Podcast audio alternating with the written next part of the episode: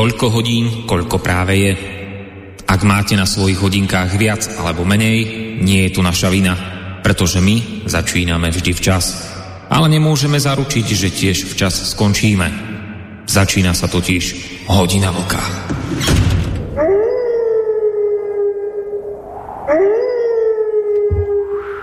Príjemný dobrý podvečer alebo deň, vážení poslucháči. Som rád, že sa opäť takto schádzame 17. júna roku 2022 e, spoločne pri ďalšom dieli relácie Hodina Vlka, pri ktorého počúvaní vás víta z bansko štúdia Boris Koroni. Tentokrát myslím si, že nemá mm, veľký zmysel chodiť e, v tomto mojom úvode ľudovo povedané dlho okolo horúcej kaše, pretože predpokladám, že mnohí z vás, teda našich poslucháčov tejto relácie, ste zároveň aj podľa mňa častými a verím, že aj pravidelnými návštevníkmi portálu KOSA. To je portálik, ktorý založil a vedie môj kolega Vlk, ako veľmi dobre viete. Samozrejme o malú chvíľku tohto pána privítam. Um, ak ale teda na túto jeho stránku chodíte, a verím, že chodíte, tak e, vám určite neunikla ani jeho upútavka e, k našej dnešnej relácii, v ktorej je vlastne všetko podľa mňa dôkladne vysvetlené. Teda vysvetlené, pokiaľ ide o dnešnú tému. Aj keď vlastne téma je v tomto prípade podľa mňa prisilné slovo, pretože tí, ktorí ste túto spomínanú upútavku čítali, tak viete, že my dnes vlastne žiadnu tému nemáme. No, um, ono takto, že nie že, by, nie, že by sa toho okolo nás nedialo dosť. Práve naopak ja poviem, že a, a dokonca, že v, v súvislosti s Ukrajinou už ani nehovoriac, naozaj práve dnes, ten dnešný deň, je toho naozaj spústa, však možno to spomenieme v relácii, ale napriek tomu všetkému, čo sa okolo nás deje, sme si dnes povedali, že napriek tomu, čo všetko sa tu melie, a že je toho naozaj neúrekom, tak, by, tak sme si povedali, že by sme si predsa len mali dať radšej. Ja som to tak pre seba nazval, že údržbovú reláciu. Vysvetlím vám, čo tým myslím tou údržbou. My na tomto našom svete máme už kopec bezúdržbových vecí. Um, som pozeral, že, ja neviem, že práčky máte bezúdržbové auta, asi už sú tiež bezúdržbové. Teraz som sa naj, najnovšie dočítal, že už aj záhrady sú bezúdržbové. Tak to je pochopiteľné, lebo však doba je rýchla, času je málo, povinností máme veľa, tak, tak vznikajú nám rôzne bezúdržbové veci a záhrady a tak podobne. No a samozrejme dnes už sú dávno preč časy, zapadli prachom zabudnutia doby, keď sa, povedzme, chlapi pravidelne po víkendoch schádzali niekde, neviem, pred svojimi garážami a každý si tam nejako svoj pomocne opravoval udržiaval nejakú tú svoju MBčku, je, Trabanta, niekto mal Moskviča, niekto mal starú Dáciu a niečo všetko. Tak toto boli doby, samozrejme dávne, ale to boli doby, kedy e, bola pravidelná údržba povinnosťou. Ste sa museli proste starať, inak to nešlo. No. Za seba ale teda poviem, že ja nie som veľmi priaznivec doby tej aktuálnej, tej bezúdržbovej. Hoci si teda uvedomujem, že bezúdržbové veci v končnom dôsledku samozrejme mnohé vám zjednodušujú a predovšetkým iste šetria kopec času, ako s tým súhlasím, ale ja sa priznám, ja som v tomto proste taký extrémista. Ja e, ťažko si zvykám na novinky a, a som podozrievavý k vynálezom, ktoré mi slubujú, že mi uľahčia a zjednoduchšia život.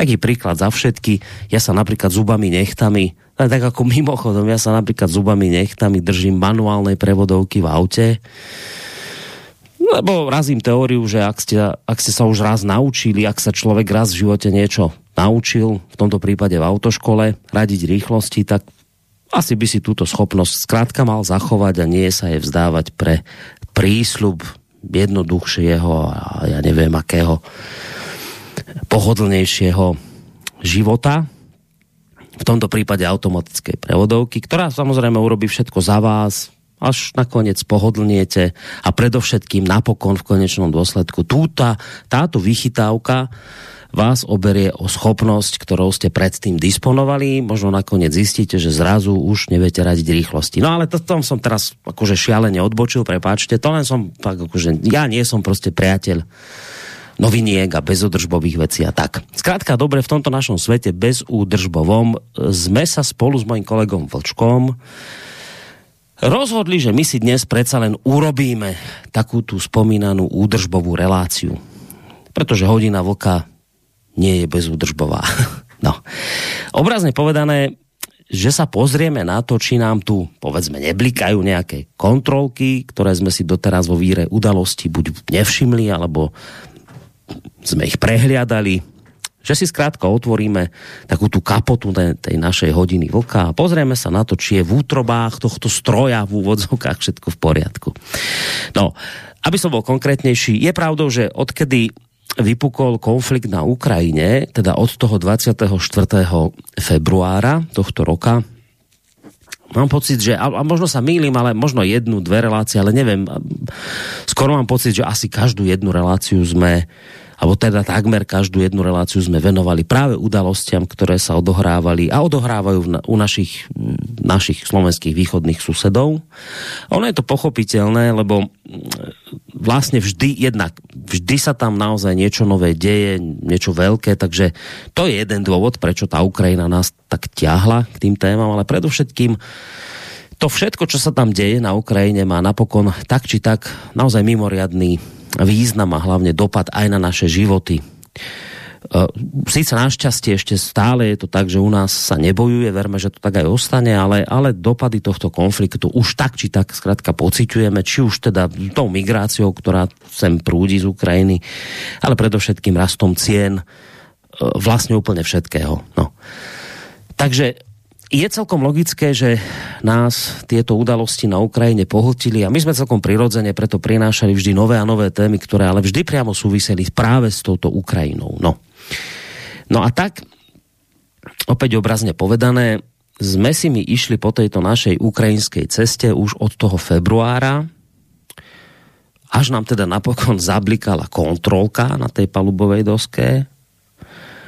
No a táto kontrolka, ktorá blikla, oznámila nejakú tú potrebu údržby.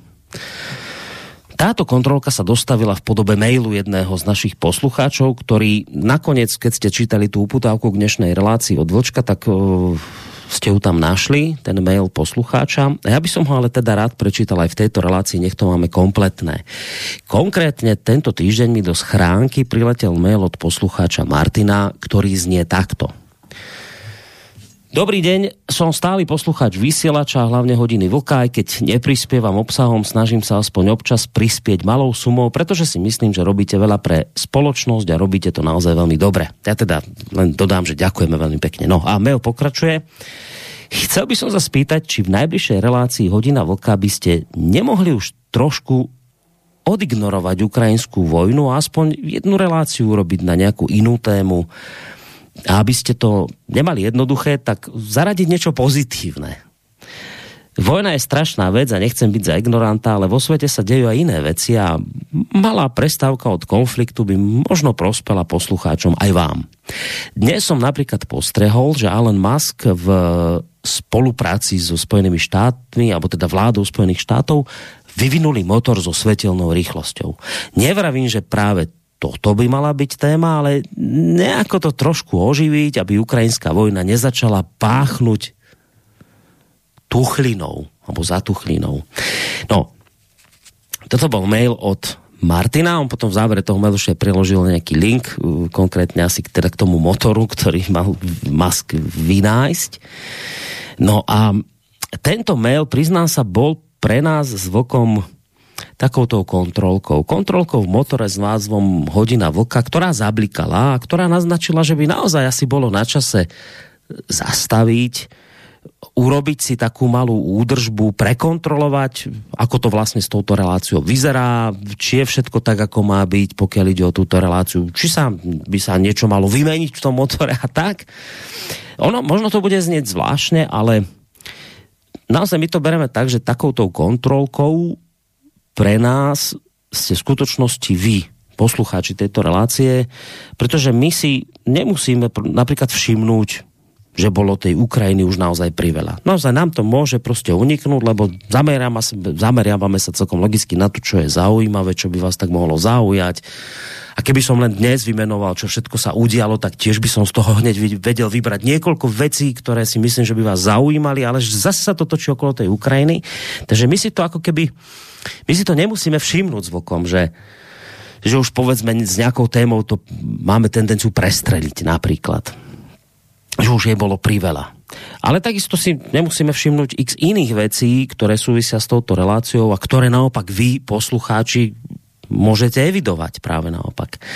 No a preto sme si povedali, že spravíme opäť takú tú našu, už takú, povedal by som trošku rutinnú e, údržbu relácie Hodina Vlka. Rutinu v tom zmysle, že my už takéto údržby si robíme z času na čas, ale je pravda, že už sme túto reláciu tohto druhu nerobili dlhší čas, Ehm, my tou údržbou, keď to tak hovorím o údržbovej relácii, my tou údržbou vlastne myslíme predovšetkým to, že by to dnes večer mala byť po dlhšej dobe opäť dvojhodinovka venovaná vám, teda našim poslucháčom, vašim otázkam, prípadne názorom, k čomukoľvek, čo súvisí s reláciou hodina vlka. Nakoniec ono to môže samozrejme súvisieť aj s Ukrajinou. Teraz to neznamená, že téma Ukrajiny je dnes zakázaná. Práve naopak, že, že, že tak teraz to skúsime nechať vám, že, že, že ako by ste to videli, vy čo by ste vypovedali.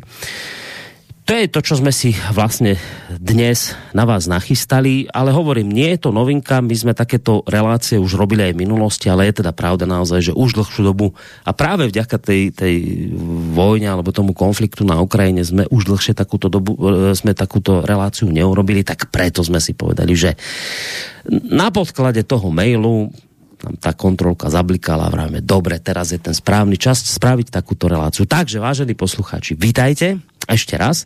Ja teda hneď poviem, že nám môžete, a vidím, že už nejaké maily prichádzajú, dokonca už nejaké prišli aj pred reláciou na uh, adresu studiozavinač uh, slobodnyvysielac.sk. Je asi celkom logické, že keďže táto relácia bude venovaná vám, tak budeme v podstate od samého začiatku tie maily čítať a tým pádom asi na budúci týždeň v útorok by tým pádom nemusela byť listáren, lebo predpokladám, že to dnes všetko vyriešime, všetky tie maily. Ak máte chuť písať prípadne cez našu internetovú stránku, tak je tam zelené tlačidlo otázka do štúdia. No a potom aj telefon 048 381 0101. No, ja dlho už zase rozprávam, štvrť hodinu už rozprávam, ešte som furt toho vlka neprivítal, tak ide hneď na to. Vočko, vítaj, na Skype mám samozrejme vlka, môjho kolegu, parťaka z tejto relácie a práve toho človeka, ktorý ten spomínaný portál Kosa zakladal, dodnes ho vedie a on tam práve tú uputávku zverejnil dnešnej relácie. Vočko, vítaj. Děkuji za přivítání, Borisku. Já tě poslouchám docela rád. E, ty úvody jsou pěkný, takže i dneska Zdravím tebe a samozřejmě ze všeho nejvíc zdravím, všechny naše věrný posluchačky a posluchače Slobodného vysílača. Ať už jsou na země kouli kdekoliv a snad budou e, spokojení s tou dnešní relací. Ta relace je obrovský risk pro nás, protože já jsem napsal, že budeme odpovídat na všechno, ale e, taky jste tam četli, že nikdo z nás e, dvou nemá v rodokmenu e, děda vševěda, takže jako na normální relaci, kde je předem známý téma, si člověk může připravit, může si hledat, co nastudovat, vytáhnout. A tady, tady prostě nevíme, co na, co na nás vypustíte a budeme, budeme silně improvizovat, ale budeme odpovídat oba dva a to slibuji za Boríska tak eh, pečlivě a poctivě, jak jen toho jsme schopni. Jak ta relace dopadne, uvidíme. A Eh, popravdě řečeno, pro nás je hlavně testovací o tom, jestli Ukrajina dál ano, nebo Ukrajina dál ne. A to, eh, to teďko nechci rozpoutat nějakou anketu, ono to vyjde z těch vašich dotazů, podle mě zcela jednoznačně. Mm. Ale já za sebe si myslím, že ta Ukrajina pořád ještě táhne, ale může být, že žiju v nějaké své bublině, ale podle čísel čtenosti e, kosy bych řekl, že to, že to pořád v Ukrajině je. No. Eh, protože je tady, Borísku, je tady jedna věc, že my vlastně zaplňujeme mezeru, kterou vyorává obrovskou brázdu mainstream, informační mainstream. Ten ohledně Ukrajiny, e, alespoň podle mýho názoru, naprosto neplní svoji roli informovat. Informovat. Ne. Informace z, v mainstreamu je bezduchý přejímání info, toho, co říká Kiev. Takhle si představují informace o ukrajinské válce, a nebo to, co vydává Evropská unie, potažmo uh, Washington, tak to jsou, to jsou jediné pravdy, které kolují. A uh, je to obrovská šance pro alternativu, která byla mimochodem na začátku téhle ukrajinské války zahnaná skoro do ilegality a opravdu to vypadalo na totální informační porážku e, alternativy. Ale já si myslím, že s postupujícím časem se to zcela jasně mění. Jo. A beru to jako fakt, tohle tvrzení. No, ono naozaj, že čaro tejto a podobných relácií, lebo ako som hovoril, my už takýchto relácií sme si robili aj v minulosti, nerobíme to prvýkrát, že to hodíme na plecia našim poslucháčom, už sa nám to osvedčilo aj v minulosti, ale čaro týchto relácií je naozaj v tom, aj ten risk zároveň, aj čaro, aj risk, že, že je to v podstate od samého začiatku improvizácia, lebo naozaj nevieme si nič dopredu pripraviť, keďže nevieme, aké otázky a maily od poslucháčov prídu. No, ja verím, že poslucháči využijú tú možnosť, že dnes teda môžu sa pýtať čokoľvek, čo ich bude zaujímať, či už v súvislosti s touto reláciou, ale aj s akokoľvek inou témou, nakoniec aj s Ukrajinou, čokoľvek proste, lebo ja som, teraz sme boli nedávno však na tom, na tom guláši a naozaj ma zastavovalo veľa ľudí tam, ktorí tam boli a vlk a čo vlk a ako vlk a, a vlk sem a vlk tam. Tak teraz máte možnosť sa toho vlka konečne spýtať, lebo naozaj to býva o tom, že si nejakú tému dáme a potom nie je priestor zo strany poslucháčov v danú, hneď v daný moment proste reagovať, takže napíšu nejaký mail, my sa s ním potom nejako vysporiadame v listárni a to je tak ako, že všetko, nedá sa tak nejako priamo komunikovať. Takže teraz je tu tá možnosť urobiť to trošku inak. To je prvá vec, čo som chcel povedať. A ešte druhá vec k tej Ukrajine, že naozaj, že však pôjdeme k tomu mailu, poslucháča, ktorý podľa mňa nám správne tak naznačil, že počujete, nebolo by už trošku tú tému opustiť, ale zase na druhej strane ja si naozaj tiež viem predstaviť to, čo si ty povedal, že ale tá, tá téma naozaj tiahne, ty to vidíš na čítanosti, ale ani nemôže netiahnuť, lebo však len keď to poviem, že čo dnes sa udia, no tak len dnes k téme Ukrajina, tak, tak Putin, niekde bol teda ruský prezident Putin na Petrohradskom fóre, vyhlási, že e, na, to bol ekonomické fórum v Petrohrade, vyhlási okrem iného, že skončil sa jednostranný svetový poriadok podriadený Spojeným štátom americkým. Napríklad toto povie. Tak samozrejme, Tomáš, toto ekonomické fórum, to je hneď vec, ktorá človeka okamžite zaujme. Ďalšia vec dnes v súvislosti s Ukrajinou. E, lídry Európskej únie, teda Európskej komisie, sa zhodnú, že teda Ukrajina by mala byť kandidátom na vstup do Európskej únie. Bum, ďalšia téma, ktorá človeka hneď pichne, lebo si, lebo si napríklad uvedomí okrem iného, aké všetky peripetie sme, sme si tu museli my prejsť a aké maastrichtské kritéria dodržať, neviem čo všetko, kým, kým proste sa nejaký ten proces rozbehol, teraz zrazu bum, Ukrajina asi bude teda podľa toho, čo dnes tam vyšlo, možno kandidátským štátom, možno nie, však k tomu mal aj Fico dnes tlačovku a hovorí, že to také jednoduché nebude, ale to je jedno, proste hneď, hneď je to proste téma, ktorá ti udrie do očí. Nehovoriac o tom, že zase bum, ďalšia vec, ktorá vyjde dnes v súvislosti s, a to je zase v súvislosti s Ukrajinou, včera ste o tom hovorili, už ste sa toho dotkli v trikolóre, ako sa vlastne teraz na Slovensku obmedzuje, obmedzujú dodávky plynu, dnes, alebo teda už počas víkendu by to malo byť na nejaký, o, o nejakých 50% menej. A to máš bum zase hneď tému, ktorá, ktorá už generuje množstvo otázok a je to dôležitá téma, lebo treba sa o tom rozprávať nie len v súvislosti s Ukrajinou, ale toto už má priamy dopad na naše životy. Takže čo tým chcem povedať týmto dlhším slovom, že ako je to celkom pochopiteľné, že keď sa takéto veci dejú, tak nás to vždy akoby bude zvádzať k týmto témam ukrajinským, lebo naozaj je pravda, že v súvislosti s Ukrajinou sa dejú v tejto chvíli naozaj veľmi silné témy, ktoré majú priamy dopad na naše životy. No tak to s tým plynom, to je naozaj dôležitá téma, ktorú si treba rozobrať. Ale zase na druhej strane, sú tu potom aj iné témy, ktoré sú dôležité a my ich potom akoby prehliadneme. Napríklad dnes tiež sa udiala jedna vec, že Čože v podstate len poviem to jedno veto, že Británia sa rozhodla, že vydá Juliana Assange na vyšetrovanie do Spojených štátov amerických. Dobre, no, tak toto možno na nás priamy dopad nemá, ale tiež je to veľmi dôležitá vec, ktorej sme sa v mimo, mimochodom už v minulosti venovali. A je pravda, že množstvo takýchto iných tém, ako keby to Ukrajinou ide do úzadia. Čiže Čiže na jednej strane tomu rozumiem, že prečo tá Ukrajina tiahne, ale na druhej strane chápem aj toho poslucháča, ktorý nás vyzval k tomu, že počujete, skúste to nejako trošku stopnúť, lebo aby nám tá téma ne, nezatúchla, ne, ne, nestúchla nejako tá ukrajinská téma. No, Vlčko, otázka prvá, potom pôjdeme už asi na tie maily poslucháčov, lebo množia sa, celkom z toho teším poslucháč, od ktorého vôbec sme sa odpichli a kvôli nemu vlastne dnes sme takúto tému zaradili, alebo takúto reláciu, skôr ani nie tému, ale reláciu tohto typu, naznačil podľa mňa tým mailom takú, možno, možno takú únavu z tej témy Ukrajina. Je to tak, že tá ukrajinská únava, ak by som to tak mal povedať, je len podľa teba niekde na strane ľudí, bežných poslucháčov a tak, alebo sa už začína prejavovať aj u politikov? Únava z Ukrajiny?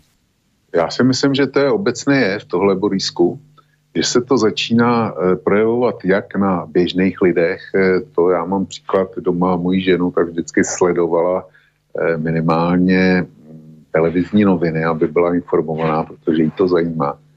A dneska, jakmile slyší slovo Ukrajina, tak protože teďko už je, teďko je pěkně, teďko to je možný, tak se zvedne a jde na naší miniaturní zahrádku za barákem a prostě e, se je tam. Už to nechce slyšet a nechce o tom nic číst a nechce to vědět. Samozřejmě, že moje žena je e, jedinec desetimilionového národa, tak to nic, e, nic neznamená. Ale ty víš dobře, že sjíždím dneska spoustou světových novin, agentur a tak dále a vytahuju z toho, co najdu o Ukrajině, teda nebo o věcech, které s ním mají spojitost, tak vytahují ty nejzajímavější kousky. A když se podíváš dneska na americký weby, tak a je jedno, jestli to je Bloomberg, nebo Washington Post, eh, nebo New York Times a Wall Street Journal a podobný, tak eh, ona tam ta Ukrajina je, ale už to není jako v hlavních titulcích. Už to musíš hledat už si musí dát práci, aby si našel, eh, aby si to vůbec našel, to za prvně. A za druhý, aby si tam našel něco zajímavého. Dřív, a před měsícem ještě třeba, tak to šlo automaticky. A eh, evropský média dneska sledují o něco méně a tam ale je to to samé. Tam se, tam se dneska francouzský média tak jsou samozřejmě pohlcený tím, co se odehraje ve Francii pozejtří, to znamená druhý kolo parlamentních voleb, tak tam, tam to jede jasně, ale i Německo. Německo je dneska o inflaci, Německo je o covidu, o tom, co bude na podzim a je tam taky nějaká Ukrajina. Německo je o plynu, pochopitelně. Eh, na ty menší státy se dostávám velice okrajově takže nevím, ale dokonce i v českém prostoru už Ukrajina začíná ustupovat. My máme teď kauzu Hluboček, že jo, to je politik od starostů a vypadá, že je těžká spronevěra. No tak eh, je to pokles eh, preferencí eh, vládní pětikolky a už to začíná, prostě už tím unavený jsou všichni, čili lidi, média, ale je to nesmírně důležitý. Ale já se chytím něčeho, eh, než budeme pokračovat, něčeho, co si řekl. Eh, mluvil si o eh, Žilenu Assangeovi, o tom, že Velká Británie je rozhodnutá vydat a poslat do Spojených států, kde mu hrozí trest. Celkový souhrnej výši 175 let vězení. Mně napadla jedna věc. Já bej teďko prezidentem Putinem, tak se domluvím s šéfy těch e, opolčenských republik, který drží ty dva Brity zajatý. Mimochodem to bylo taky veliký, eh, veliký téma e, začátkem tohohle týdne nebo koncem toho minulého, že e, Doněcký soud nebo Luhanský soud je odsoudil trestu smrti ty dva Brity a furt čte, že jsou to váleční zajaci, na který se stavuje ženevská konvence a tak dále, a tak dále, že je nemyslitelný, nepřípustný, no. kdo ví jaký, aby byli odsouzeni k trestu smrti a tak dále. E, takový ty silácký řeči a že to musí skončit. No tak ať s tím něco dělají. Ale já, kdybych byl Putinem, tak bych inicioval Pušilina, toho luhanského eh, šéfa, bych eh, inicioval k, tomu, aby veřejně nabídli Borisy Johnsonovi výměnu těch dvou Britů za Juliana Assange. Ať, že mu, že mu pustí z zajetí ty dva britský žoldáky, když on pustí do Ruska Juliana Assange. Já si eh, divím se, že to nenapadlo, protože tohle by mělo celosvětovou rezonanci. A Borisy Johnsonovi to připravilo obrovský dilema v Británii. Protože vím, že matka toho jednoho e, žoldnéře tak napsala několik osobních dopisů Johnsonovi a poslala mu to a na začátku to byly dopisy typu e, Borisy, doufám, že Putinovi nakopete zadek a e, mého syna přivedete na zpátek. Ty další potom už byly v jiném, duchu. A e, já si myslím, že Boris Johnson, který dneska normálně neví kudy kam a ta Ukrajina je pro něj unikový téma, kdy může unikat z domácích problémů, tak tímhle by se mu ta, ta Ukrajina vrátila. A to e, v pozici, kdy by si mohl vybrat mezi tím, jestli zachrání životy dvou britských občanů, a nebo jestli e, si nepřátelí Spojený státy. A mě by zajímalo, co by udělal. To, zaujímavý diabolský plán ti skrsol v hlave.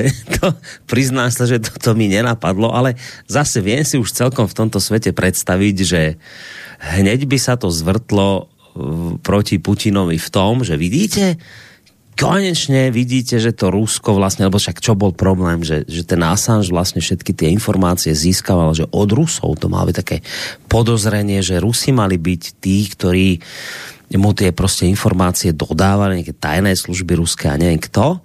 A teraz by sa to hneď, vieš, to by sa hneď tak otočilo, že vidíte, že to máte priamy dôkaz, ako tým Rusom veľmi na tom Assangeovi záleží, že oni ho proste chcú teraz oslobodiť, zobrať si do Moskvy aby proste tí Američania nezistili, že, že ako veľmi on spolupracoval, čo všetko mu tí Rusi tam odovzdali. Takže ja si to proste viem hneď predstaviť, že to by sa veľmi rýchlo tá výhybka pozornosti presmerovala z Assangea na to, že vlastne prečo tí Rusi chcú takto vlastne toho Assangea vymeniť že pozrite ľudia, že tu máte že dôkaz toho, že naozaj spolupracoval s Rusmi, vieš? No to by, myslím, Borisku, že by to takto skončilo. Já si, myslím, já si myslím, že nemáš pravdu. Takhle by to bylo podané bez sporu na Slovensku a v České republice. Ale kde jinde. Ale já se bavím o tom, co by se, co by se přihodilo Borisy Johnsonovi ve Velké Británii. Jo, a to je, to je e, klíčem k úspěchu. A jak říkám, to by tu, ten návrh na měnu by nešel z Ruska, ale šel by eh, z Doněcka nebo z Luhanska. A eh, s těma by byl Boris Johnson konfrontovaný. On, má, on, on, ten velký, eh, on ten problém má už částečně dneska, protože tam byly nějaký výhrušky směrem k Ruskovi, musí ta takový a Lavrov odpověděl, jste na špatné adrese, zavolejte do Doněcka nebo do Luhanska a dohodněte se s nima to jsou, pro nás to jsou suverénní státy a my nad nimi nemáme žádnou jurisdikci. A e, výsledkem je to, že Pušelin říkal, že e, do teďka nebyli kontaktovaní, že Británie zjevně nemá zájem o svý, e, o svý občany. Hmm. Takže e, tohle, toho nebudeme, to, co si říkal, toho ušetření nebudeme, to stejně nastane. V momentě, kdy dojde k soudu e, ve Spojených státech, tak tohle stejně nastane proč to neudělat, proč to neudělat výměnou nebo návrhem na výměnu a říkám, mě by zajímalo, jak by se k tomu Johnson. No, dobre, tak uzavreme to konštatovanie, že ak nás v tejto chvíli počúva Putin, tak možno teraz to Johnsonovi skomplikuje. Možno sa týmto tvojim nápadom inšpiruje a Johnson bude mať e, hlavu v smútku teraz najbližšie dni. Tak uvidíme, necháme sa prekvapiť. Keď sa vrátime k začiatku tejto relácie vôbec k tomu mailu poslucháča, asi, teda ako to už sme teda zhodnotili obaja, že dobré, že ďakujeme za tú jeho pripomienku, že možno tej Ukrajiny bolo dosť. A preto vlastne výsledok toho jeho mailu je to, že robíme túto reláciu, akú robíme, ale asi teda ho nepotešíme. Tam chcel také, že prípadne tá téma nejaká pozitívna o motore je so svetelnou rýchlosťou. Asi predpokladám, že k tomu si si nenaštudoval nejaké, ne, nejaké já, informácie. Já na, to video, já na to video jsem neměl čas, nevím ani, jestli je přeložený do slovenštiny nebo do češtiny, protože když to bude normálně hovorová angličtina, tak tam mi překladač není nic platný. A e, s, prostě, když něčemu nerozumím a vím to, že tomu vůbec nerozumím, tak o tom, e, o tom nejsem schopen mluvit. Nech mi, nech mi Martin promine, jo. Rád bych mu vyhověl, zajímalo by mě to, ale když o tom nic nevím, tak se nedá jen ja, ja sa obávam, že lebo už teda trošku sme o tejto téme komunikovali, nakoniec si to už viackrát povedal aj v iných reláciách, takže preto tvrdím teraz dopredu, skôr ako ti prečítam jeden mail, že možno podobná odpoveď zaznie aj pre poslucháča Jaroslava. To nie je poslucháč, ktorý nám teraz napísal mail, toto je poslucháč, ktorý napísal mail ešte trošku dávnejšie, ja som ti ho aj preposlal, to bol jeden z mailov do mojej mailových, ktoré, ktorý prišiel ku mne do mojej schránky. A týkal sa hodiny vlka, tak si rám, že ešte skôr ako sa pustíme do tých e, dnešných otázok od poslucháčov, tak dáme ešte zo pár, ktoré má v mailovej schránke. A jeden z mailov si tam šetrím aj od Jaroslava, ktorý napísal, že som nadšený poslucháč a prispievateľ Slobodného vysielača. Opäť poviem, že ďakujeme veľmi pekne. A posluchač ďalej pokračuje, že Slobodný vysielač som objavil vďaka relácii Ariadnina Niť a po jej dopočúvaní som našiel trikolóru a potom hodinu vlka. A fanúšikom týchto relácií som doposiaľ. Mám pre vás v Slobodnom vysielači tip na aktuálnu modernú tému. A to sú kryptomeny. Mám zainvestované v kryptomenách cez Fumbi, aspoň teda dúfam, že sa to tak číta, že Fumbi a myslím, že seriál o kryptomenách by mohol byť veľmi podnetný aj pre ďalších poslucháčov Slobodného vysielača. Ďakujem za existenciu tohto rádia a veľmi sa teším na ďalšie diely mojich obľúbených relácií. Jaroslav napísal. Ďakujeme veľmi pekne za tento mail. No, to by tak normálne by som povedal, keby som ťa nepoznal, že o, že a vedel by som o teba len také tie základné veci, že teda ty si človek, ktorý si celý život sa profesne venoval veciam okolo financií a týchto záležitostí, tak vrajím, že kryptomeny, o, že to bude niečo pre vlka, to bude ako ryba vo vode, lebo to sa týka financií, to je zase svet peňazí, to on určite potom to pôjde ako po údenom. No ale už ťa poznám trošku viacej, a nakoniec vravím, už si to aj v iných reláciách spomínal, že tieto kryptomeny, ale asi teda posluchača veľmi nepotešíme v tejto chvíli, predpokladám. No předpokládáš správně. Já se posluchači Jaroslavovi a e, eventuálně dalším zájemcům o tuto e, tematiku musím omluvit. Já jsem do krypta e, nikdy nezabrousil, takže vím, že to existuje a teďko, když se podívám na to, co se děje s Bitcoinem a co se děje s Ethernem, e, tak e, jsem rád, že jsem do toho nikdy nezabrousil, protože ty ztráty ty jsou enormní. Já jsem schopen se bavit o Forexu, jsem schopen bavit se o akciových trzích, o dluhopisových trzích, o inflaci, na kterou se furt v, tri, v trikoloře nemůžeme dostat. E, furt jako nejsem schopen přesvědčit parťáky, že je to top téma dnešní doby. A e, o spoustě jiných věcí, o daních jsem schopen se bavit. Ale e, krypta do toho mě nežeňte. A jestli e, Jaroslav je v téhle oblasti doma, protože píše, že má zainvestováno, tak já bych mu navrchoval jednu věc a tu jsem s tebou Borisku nekonzultoval, aby se s tebou spojil. A jestli si troufne on na relaci e, o kryptoměnách a všem, co s tím souvisí, tak já budu vděčným posluchačem. No dobré, a len tak ako doplňujúca otázka z mojej strany, že ale ja neviem, či, či som sa ťa na to pýtal, ale prečo ty tie kryptomeny nejak veľmi nechceš? Nejak... Pro, mě to je, pro mě to je umělej produkt, jo. A já nevím, do jaký míry, sice jsem o tom trošku něco četl a e, jako, že to má být dokonalý. E, bylo něk- v poslední době bylo několik selhání kryptoměn, protože není jenom Bitcoin a není, není jenom Ethereum, ale je, já nevím, kolik dneska už desítek, možná mm, stovek mm, mm. Rů, různých kryptoměn a některý skončili. Jo, celý ten jeden sektor e, speciálních kryptoměn Eh, který měl být nezničitelný, právě měl být eh, extrémně eh, pevně zakotvený na fundamentech, tak ten dopadl velice špatně. A to je, jestliže si tu kryptoměnu může vytvořit v podstatě kde kdo a nabízet ji všem ostatním, tak už jenom tenhle princip mi přijde, mi přijde podivný. Bitcoin je hodně veliký a e, má široký publikum a zřejmě teda e, stojí, na, e, stojí si kotven o něco líp než všech, e, všichni, všechny ty ostatní kryptoměny. Ale pro mě je to black box, černá skřínka a když nemám e, potuchy, co a jak a hmm. nevím, e, jak je to řízený a jak to může být použitý proti mně, a tak mm. dále. Tak, tak jako do toho nepůjdu. No nie, tak prehnane trošku poviem, vlk je proste človek zlatého štandardu, na neho nejdete s takýmito, to no, no, s takýmito novinkami, ano. tak? Vlk je, vlk je človek zlatého standardu, to máš no, no. Vlk tiež nemá rád novinky ani ako ja, no. Tak vidíte, nakoniec to takto dopadlo. Poďme, dobre, ale poďme, poďme už teda na maily, ktoré sa mi tu, ale celkom, akože, celkom utešenie množia ja som chvíľu, tak zase som sa chvíľu, sme mali obavu, že čo mi vlastne teraz, a čo ak teraz poslucháči nebudú písať, že naša údržbová relácia bude zbytočná, nakoniec sa ich tu vyrojilo veľa, tak teraz ja neviem, že či je to dobre, či zle, však zistíme to malú chvíľu.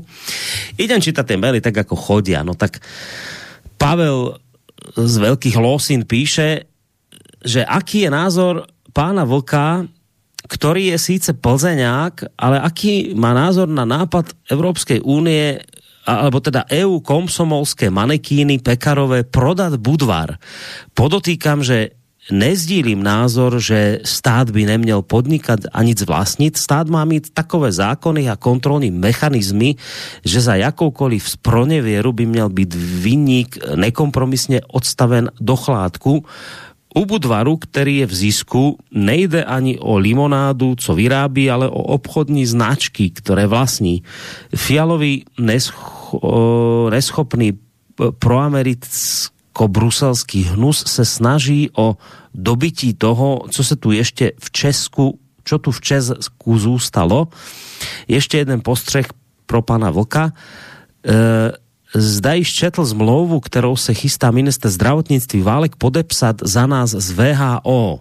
Tak a ešte tam pridáva vysvetlivku na záver tohto mailu. Pre mňa pro označení státu nepoužívam Česko, ale z důvodu, že nás ovláda korporátní fašismus a Čes je toho součástí, používam pro toto území název Česko. Tak toto napísal Pavel z Veľkých Losín. No, tak otázka na teba hneď prvá. Šup, můžeš odpovedať.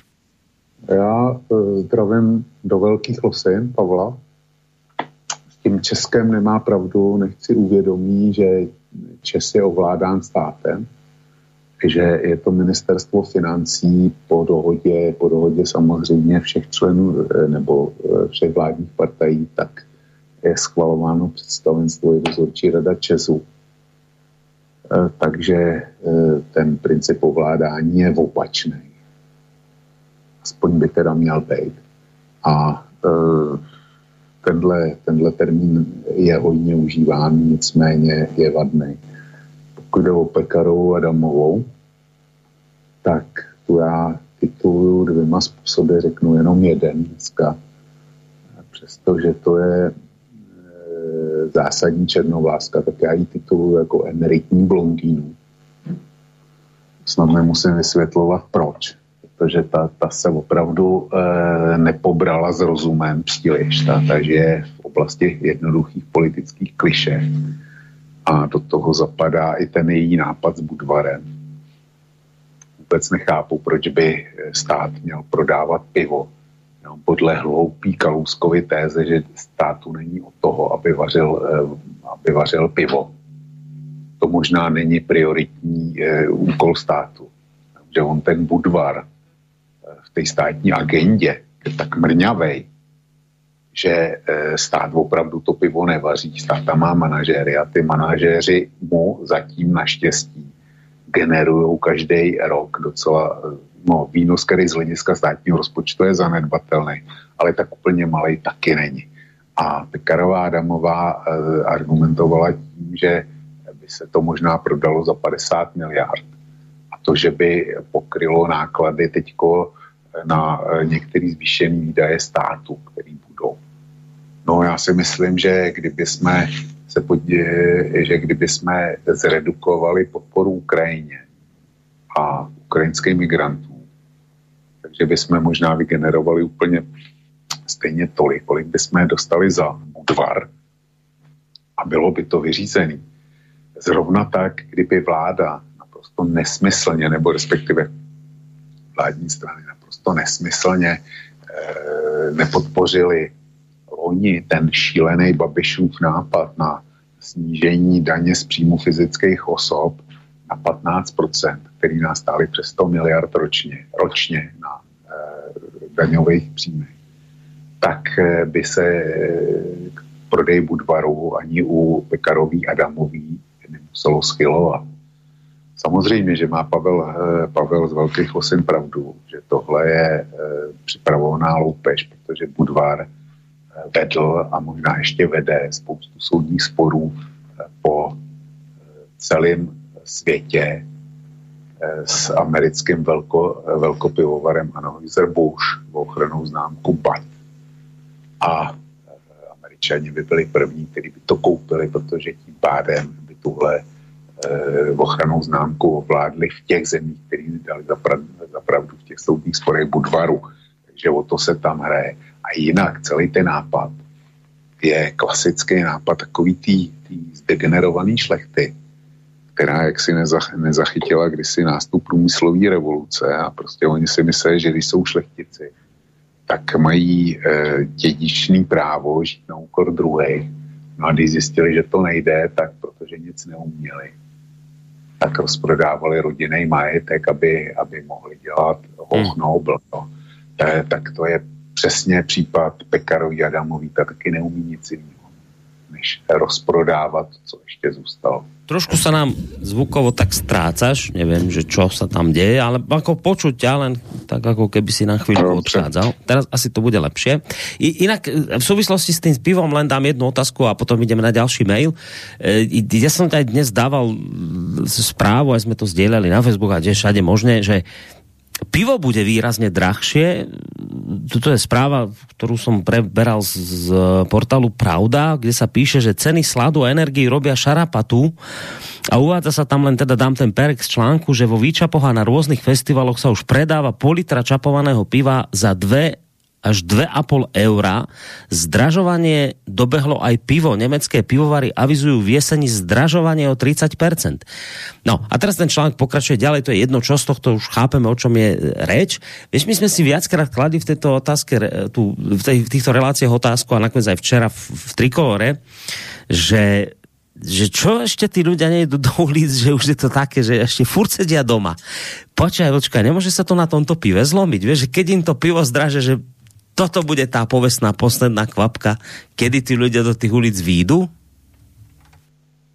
Rusku já nevím. E, ta poslední kapka přijde, ale jestli to bude zrovna pivo, nebo jestli to budou faktury za plyn, který, e, za energie, které začnou chodit na podzim, taky to nevím, ale e, na to pivo je potřeba, pivo, pivo vaříš, že jo, takže mm. to je o energiích. E, pivo chladíš, to je taky o energiích. A eh, ty ležácký sklepy ty musí mít nějakou, nějakou předepsanou teplotu. Že? Samozřejmě, když děláš slad z ječmene, tak to jsou, to jsou zase spousty energie, protože eh, ten ječmen zahříváš velmi intenzivně. Takže pivo je o energiích, jako, jako ostatně všechno, ale pivo je hodně o energiích. A něco se stane, ale jestli to bude zrovna, zrovna že teda Že pri pive narazia. No. Lebo nevieš, vy, vy Česi ste veľkí pivári, aj Nemci sú veľkí pivári, či, či práve toto ich nerozhýbe, že o, aj plyn zaplatia, aj to zaplatia, ale keď mi na pivo siahnete, tak koniec sveta. Vieš, že či to takto nebude. Ale když, já jsem si myslel, že na to budou stačit ceny u benzínových pump. Protože všichni jezdíme, všichni jsou velký motoristi. To znamená, že k těm pumpám musíte a e, musíme, ne musíte, musíme. No a mě vždycky omejvají, když ten totem s cenama vidím. A, a on, je, on je klid a ticho po pěšině a e, jako nic se, nic se neděje. Já já tomu nerozumím. Opravdu tomuhle nerozumím. No. A jestli to bude zrovna pivo, dobrý. Dobre. Uh, vyzerá z tohto mailu od Gabriela, to vyzerá tak, že tá téma Ukrajina zrejme, zrejme nie je pre neho niečo, čoho by sme sa asi tak rýchlo mali pustiť, lebo píše, dve otázky má. To sú otázky skôr také ekonomicko-hospodárske, čiže to budú otázky na teba. Myslím si, poprvé, prvá otázka, mám dve otázky na vlka, píše. Myslíte si, že je reálne, aby sa spustil Nord Stream 2 v prípade, že Ukrajina zavrie svoje plynovody, alebo sa z nejakého iného dôvodu obmedzia ostatné linky a nemecký priemysel začne pociťovať nedostatok suroviny? Tu druhou otázku ti prečítam potom. No, e, my jsme se toho Nord Streamu 2 dotkli včera, protože Intipo mě upozornil na text na německém serveru NTV, .de, což je spravodajský portál, něco jako spravodajský portál ČT24. A já jsem se tam včera nedostal a tam byl schod okolností článek eh, o interview, který poskytl eh, šéf Gazpromu Miller. A eh, tam eh, Rusové přišli se zajímavou věcí. To je něco jako ten Assange, s kterým jsem přišel dneska já. Eh, protože tam došlo k omezení průtoku na Nord Streamu 1. Kvůli tomu oficiální příčina, já věřím tomu, že to je, je, že tam na jedné té komprezorové stanici jsou čtyři velké e, turbíny, který dodal Siemens. A každý takovýhle zařízení má e, předepsanou údržbu a, a prohlídky a servis a a e, velkou opravu, malou opravu. No a e, ta turbína a dvě další, e, ta jedna už to natočila a dvě další se k tomu silně limitně blíží. No a turbína byla pravděpodobně ještě teda před začátkem války. Byla odvezená na repasy do fabriky Siemensu, která pro tyto účely je v Kanadě. No ta turbína je opravená, ale protože Kanada vyhlásila sankce na Rusko, tak ta turbína podlíhá sankcím a nemůže na zpátek. A Rusové říkají, no, nemáme turbínu, nemůžeme, eh, nemůžeme zajistit plný průtok. No a ty další dvě, ty se blíží svýmu servisnímu limitu a mm, jako, že by, že by je někdo opravil, tak to dneska nepřichází v úvahu, takže tím odůvodnili snížení plynu. Ale generální ředitel Gazpromu Miller v tom samém eh, článku nebo interview říká, ale je přece postavený Nord Stream 2, který je natlakovaný, který je připravený, který ty komprezorové stanice má úplně nový. To znamená, že než tam naběhnou limity, tak eh, to uběhne drahně času. A stačí ho jenom uvést do provozu a e, plyn poteče. A to je zásadní věc. A zase Eh, je, Německo má problém. Habeck ten se, ten se s tím vypořádal. U nás ta informace o tom Nord Streamu 2 a o tom, o tom rozhovoru e, Millerovo e, vůbec neproběhla. Ta, ta, jako, ta, ta není. Ta není ani na odborných webech. Na, německé, na německých, jak vidíš, to je. A Habeck, ten přišel svou reakcí a já tomu nevěřím, že to je technický problém, to je, to je politický nátlak a vydírání a takovýhle. No dobře, Hábeku, tak si plyn ti to, plyn ti to e, do Německa nedodá. A dneska jsem na stejném serveru NTV četl rozhořčený článek, jak ty ruský snížený průtoky budou nutit evropské země, aby už nyní začali spotřebovávat plyn z těch zásobníků, který si připravují na zimu. Já jsem se, popravdě řečeno, já jsem se divil tomu, že Evropa tlačí teďko do zásobníků, co může. Jo, skání plyn všude, všude, kde může, platí cokoliv. A samozřejmě tam platí, tlačí taky ten ruský, který zatím podle těch dlouhodobých kontraktů běhá. A že ho tam, že, že prostě to nechávají, protože ten plyn je ruská zbraň proti, proti západu. Kdyby něco, něco ještě většího, než se stalo, než se stalo doposavat. Že jim to dělají. Jenomže jako Rusové o tom zřejmě věděli a, a teďko, když Západ, my máme mít 80%, máme 63%, Němci mají asi 56%, jestli jsem to viděl dobře. No a e, jsou velmi rozhořčení, že budou asi muset sáhnout na tyhle plynové zásoby. A konstatovali, že těch jejich 56%, že je prostě nedostatečných pro tohle období. A že když budou muset spotřebovávat, no takže asi můžou mít v zimě potom problém. No, to můžou, můžou mít problém, ale mají Nord Stream 2, ten, ten Miller říká a zřejmě teda s Putinovým požehnáním, ne zřejmě, ale určitě s, pože, s Putinovým požehnáním říká, e, můžete snadno odstranit. Vedejte do provozu Nord Stream 2 plus e, ta omezená kapacita Nord Streamu 1 a e, budete mít plný zásobníky. Je to, je to jenom na vás. Takže takhle to vypadá, takhle to vypadá na té na plynové frontě a myslím si, že si s tím ještě užijeme, ale je to, je to to, co já jsem naznačoval s tím Assangem. Prostě Západ bude stavěný před problémy, který si neuvědomil. Ono taky, jako uvědomit si všechno, to, to nedokáže nikdo na světě. A e, takový ty, ty e, věci, které vyplývají ad hoc, tak e, s těma bude konfrontované a, a bude to asi velmi zajímavé. A no. může, může být, že to bude velmi studený, Boris. No, ešte tu potom aj druhá otázka. E, ktorá zne takto, že ekonomická situácia sa neustále zhoršuje, inflácie za roky 2021-2023 dosiahnu kumulatívne možno aj viac ako 30%, čo znamená, že od roku 2019 zmizne obyvateľom každé tretie euro. Okrem toho sa začnú zvyšovať úrokové miery, čo skomplikuje hypotéky a v krátkom čase sa začne šetriť, takže klesnú zákazky a možno nastúpi prepúšťanie a nezamestnanosť. Nemôže byť téma vojny v krátkom čase prebitá vnútornými problémami Európy, prípadne zmenami režimov alebo revolúciami väčšieho rozsahu? Ako veľmi je tento scenár pravdepodobný? Aké sú naše možnosti sa naň pripraviť? Je možné dať aspoň nejakú konkrétnu radu, napríklad čo s voľnými peniazmi? Pýta sa ťa Gabriel. Hmm.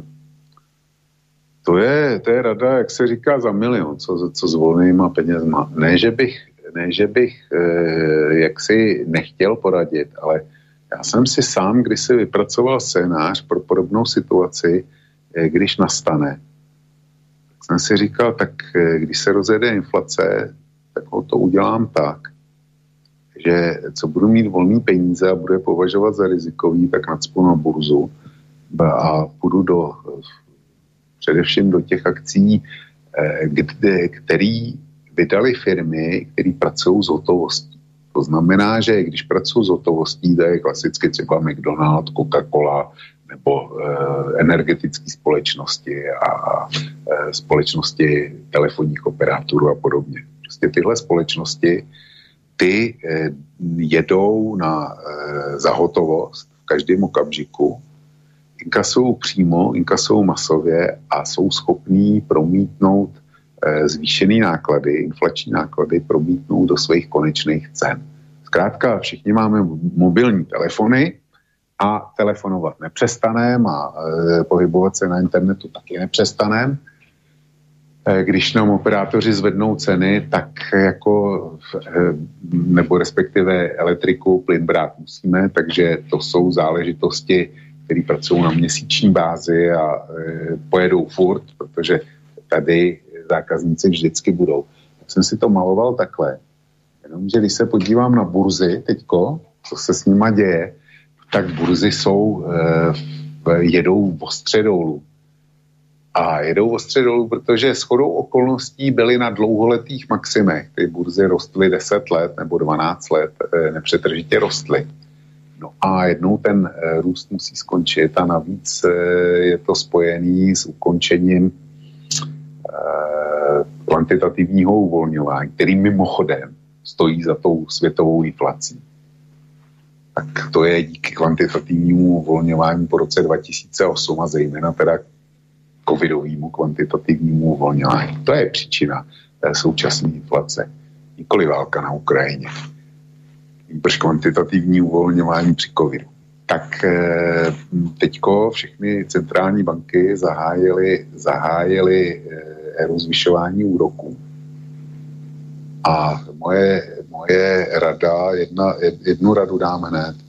Kdybych na Slovensku eh, měl hypotéku, tak bych teďko, později teďko, bych požádal o přefinancování bez ohledu na to, jestli můžu, eh, jestli už mi dobíhá termín nebo ne.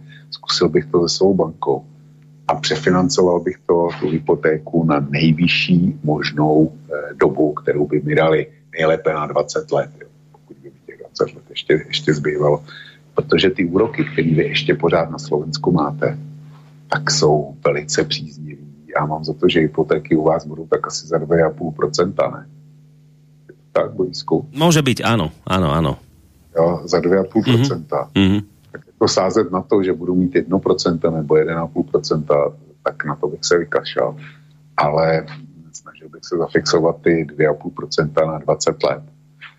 Tak abych měl pokoj, kdyby se náhodou euro zbláznilo. A ono, ono to nemusí být náhodou to, že eh, jeden z důsledků jako, může být, že to, co bylo Řecko, tak se zopakuje v eh, daleko větším měřítku v případě Itálie.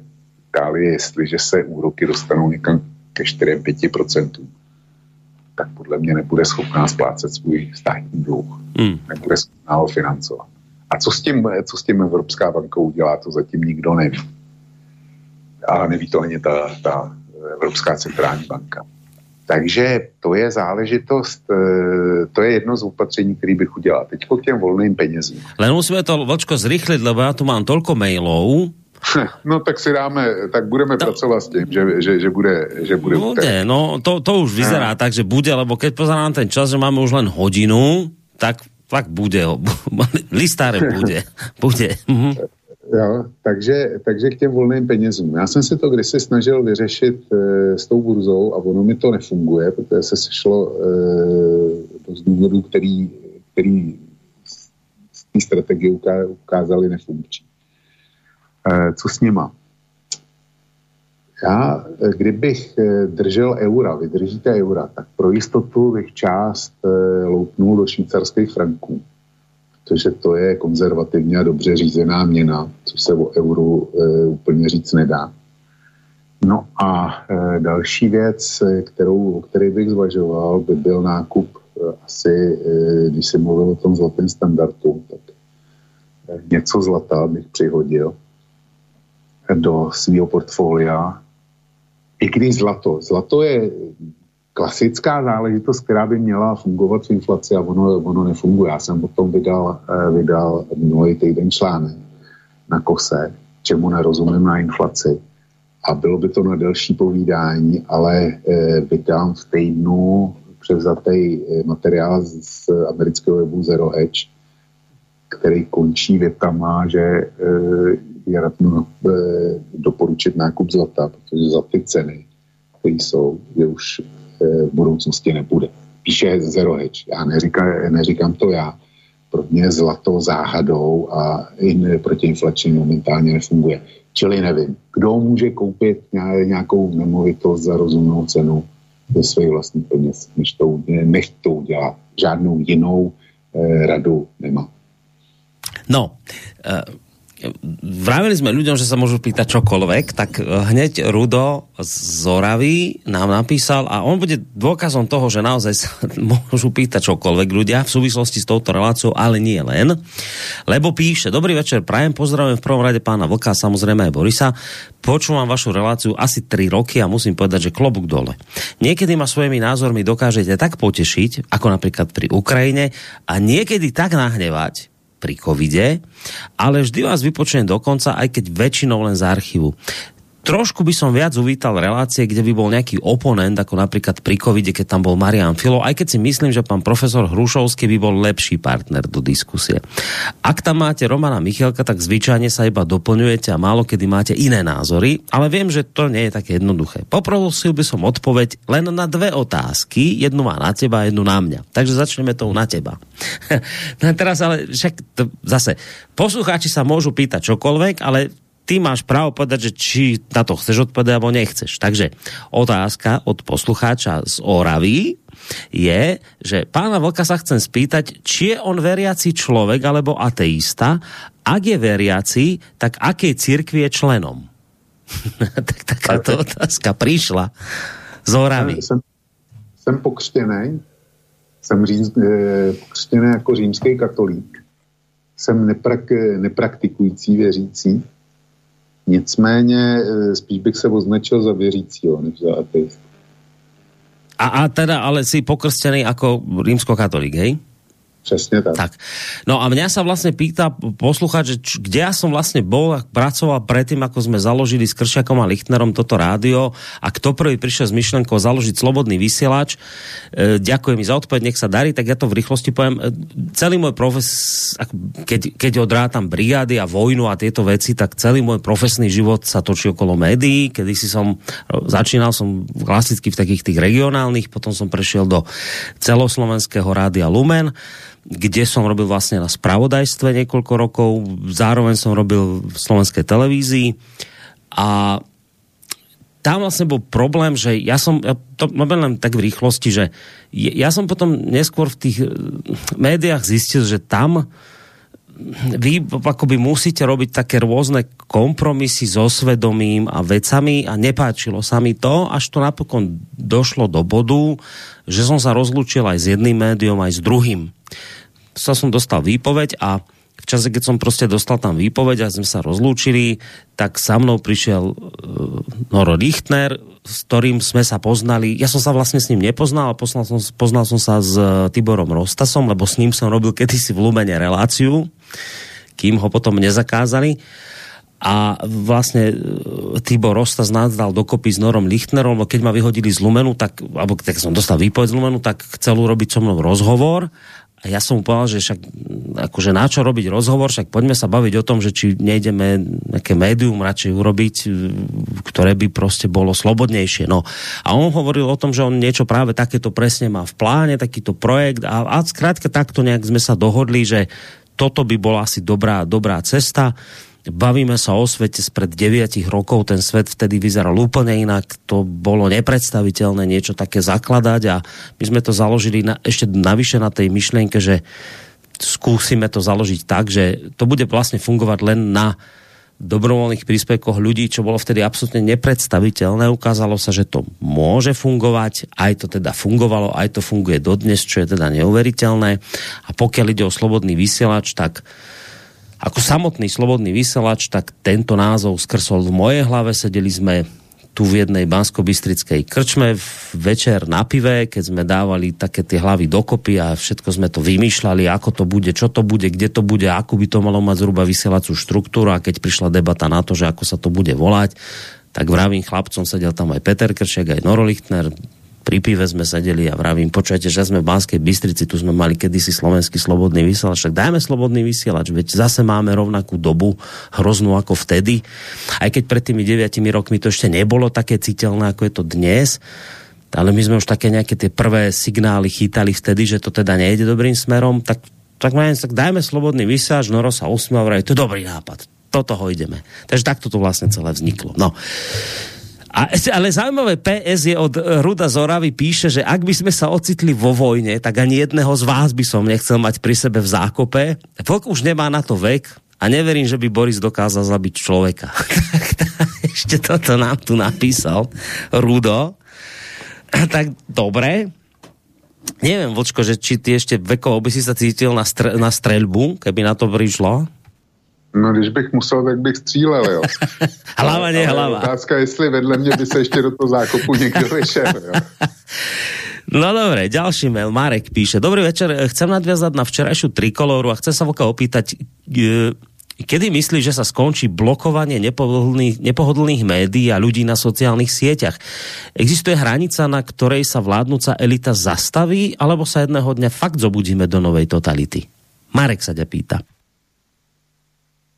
A Marka zklamu. Já si tu otázku kladu taky a odpověď na ní nenacházím. Ale eh, dokud budou volby a dokud bude těm panákům hrozit, že eh, za čtyři roky nejpozději budou muset obnovit svůj mandát, tak do té doby bude nějaká opozice a ta opozice přesto, že by taky chtěla nepohodlným médiím e, zakroutit krkem, tak se bude za ty nepohodlní média být až do úplného konce. Já si myslím, že to tak úplně, úplně snadný není. Ale v momentě, kdyby oni získali jistotu, že když zakroutí krkem e, nepohodlné médiím, takže to mají na furt, tak by to udělali ještě dneska večer.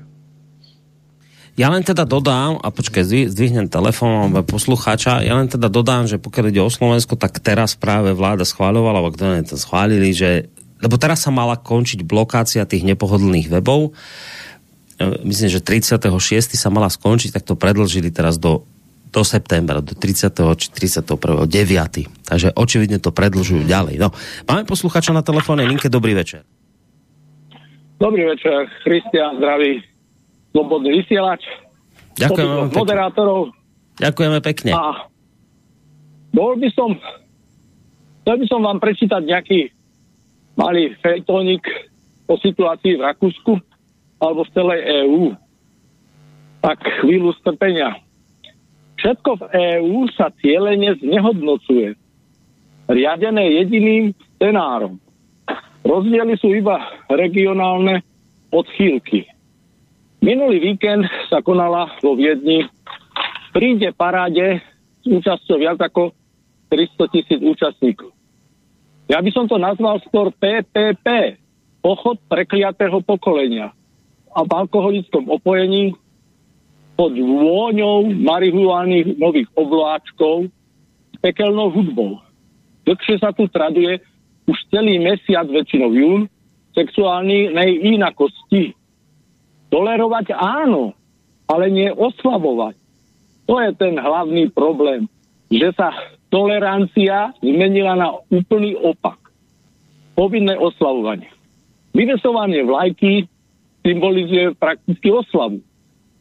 To však, je to však násilná propagácia vo verejnom priestore za peniaze daňových poplatníkov.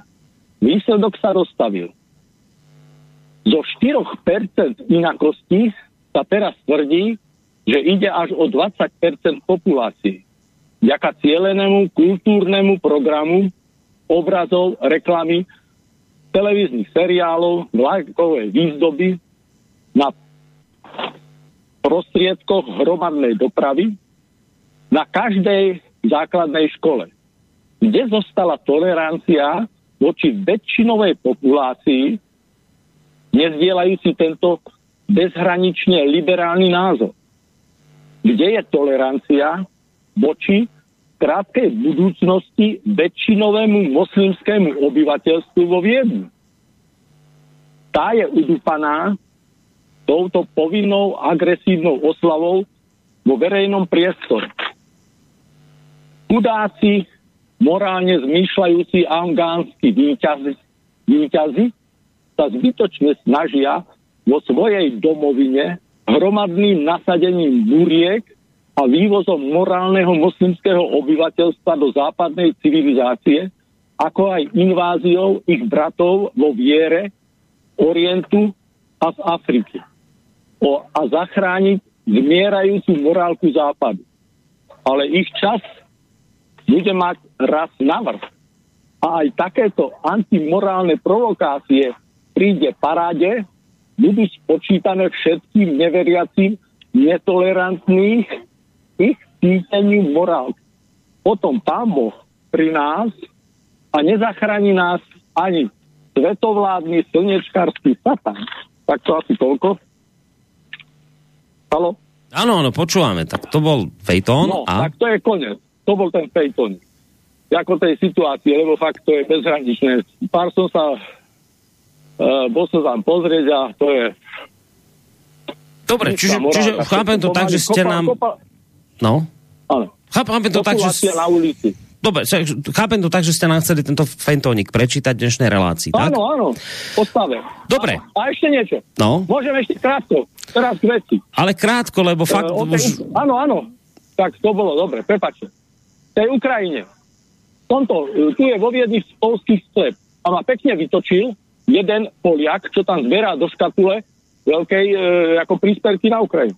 Pritom stretávam také množstvo tých nadmierne drahých aut a od nich nezbiera žiadne peniaze. Tak som mu to trošku vysvetlil, že nech ide za nimi, mňa neotravuje, lebo napríklad moja dcéra na Slovensku, v slovenskej firme, dostala vyhazov, pretože tam prišlo 10 Ukrajiniek. A ja teraz musím podporovať ešte moju dceru v nezamestnanosti. To je jeden to je ten tiež príspevok tej Ukrajine, že to je živá téma. Mm. A ešte posledná, hľadám podporu u Vlka, lebo on už viackrát hovoril, že treba stále zvýrazňovať, koľko je vybraté vo vašom skvelom vysielači. A to znamená, že nejakú ikonku hneď na začiatku, nie 10 kliknutí, keď ja sa doberem, že koľko je vyzbierané. To by malo byť niečo malé, ako, ako e, stav batérie na telefóne. To v 25%. Dúfam, že vás to podporí, lebo skutočne akože nikto sa k tomu nechce priznávať a každý si uvedomí, že je trošku čierny pasažier a teraz ste museli zdvihovať. A hovorím to preto, lebo som vôbec nechytil k tomu, že kedy bola tá o budúcnosti rádia relácia, započul som ako zo záznamu, tak toto je príspevok k tomu. Dobre. Rýchly. Dobre, tak ďakujeme za túto technickú informáciu. Ja verím, že počúva v tejto chvíli aj náš uh, účtovník a človek, ktorý sa stará o stránku Zdenko Onderka. Keď nie, tak ja mu to poviem, že možno takéto niečo zreteľnejšie, keby na stránke bolo, kde by sa dalo kliknúť a hneď by ste to videli. Aj keď teda myslím si, že to podľa mňa to je viditeľné, tam hore a dobre, môžeme nad tým pouvažovať. Agočko, ak ale chceš ešte k tomu predošlému, čo zaznelo, môžeš zareagovať? Eh, za mě ten fejeton byl dobrý a povedený. Jinak, eh, pokud jde o eh, vaši stránku, tak já tam vidím, kolik je, No, eh, kolik je vybráno. Je tam dokonce i sloupeček, který ukazuje, kolik je to v procentech. A je tam taky řečeno, kolik je potřeba vybrat, aby rádio mohlo fungovat. No. Dobre. Poďme hneď ďalej, lebo, lebo ja, ja akože pozerám, že akože strašne veľa mailov. Dobre, tak tešíme sa z toho. Bude, bude listáreň, dnes to už všetko nestihneme vysporiadať asi teda, lebo ten čas je pokročilý, ale teda poďme hneď na ďalší mail. Teraz prišiel od Mareka z ktorý píše, dobrý večer do štúdia, v prvom rade vás chcem pochváliť a poďakovať sa za to, že ste zvolili voľno tematickú hodinu vlka Martinov podnet, takže ho to teší, že sme to takto urobili dobre. Skôr než položím otázku, odpíšem, opíšem aktuálnu situáciu, ktorú vidím v mojom okolí. Mnohí mladí, ale taktiež aj ľudia v mojom veku na jeseň oslavím 42. narodeniny, sa už viac nechcú dívať na to, ako sa náš štát rúti do záhuby. Niektorí sa rozhodli odísť, iní zasa nevrátiť sa žiť na Slovensko. Jednoducho na situáciu v EU a u nás doma proste rezignovali. A my s manželkou zvažujeme, kde a kam odísť. Keďže vízia katastrofálnej budúcnosti nám nedáva žiadnu radosť zo života. Svojim deťom tu nemáme veľmi čo ponúknuť, keďže školstvo a zdravotníctvo sú v dezolátnom stave. Predpokladám, že v Čechách je to stejne tak. A to ani nehovorím o začínajúcich konfliktných situáciách v každodennom živote s našimi novými spoluobčanmi z Ukrajiny. Moja otázka znie takto. Dajte nám prosím všetkým, ktorí sú na pokraji rezignácie, aspoň tri pozitívne dôvody. Prečo by sme tu mali zostať a zabojovať s tým, čo sa vôkol nás deje. Len prosím, kliše, ako tu sú naše korene, alebo všade dobre doma najlepšie, určite vynechajte. Ak môžete, odpovedajte každý za seba, bol by som veľmi rád. Tak, Marek Sprešova, Vočko, tri, podľa mňa to nie je jednoduché, že tri pozitívne dôvody, prečo by nemal urobiť to, k čomu sa teraz asi tak odhodláva spolu s manželkou. Ty si starší, sveta skúsenejší, máš tri dobré dôvody pre poslucháča z Prešova? Já si, já si myslím, že mám a přesto Marek nebude spokojený. E, začnu tím, co nechce slyšet. My jsme se tu narodili, je to náš domov a proč bychom měli utíkat před těma, který se nám ho snaží vzít. To je pro mě důvod. Druhý důvod je, že je praktický. Známe nejlíp řeč, protože na to, aby jsme mohli být plnohodnotnými občany, tak málo platný potřebujeme řeč a e, jestliže bychom se jí museli učit v dospělém věku v cizině, tak je to handicap a ten handicap si povezeme, e, povezeme sebou. No a e, třetí důvod je úplně, úplně podobný. Zkrátka, aby člověk může být úspěšný tam, kde je schopen se nejlíp orientovat a to je doma. Já vím, že to vypadá jako zápecnictví, ale já to nemyslím, já to nemyslím jako zápecnictví. Poslouchá nás celá řada e, těch, kteří tohle popřeli a vydali se do celého světa. Zdravím Klokany do Austrálie, všechny tři.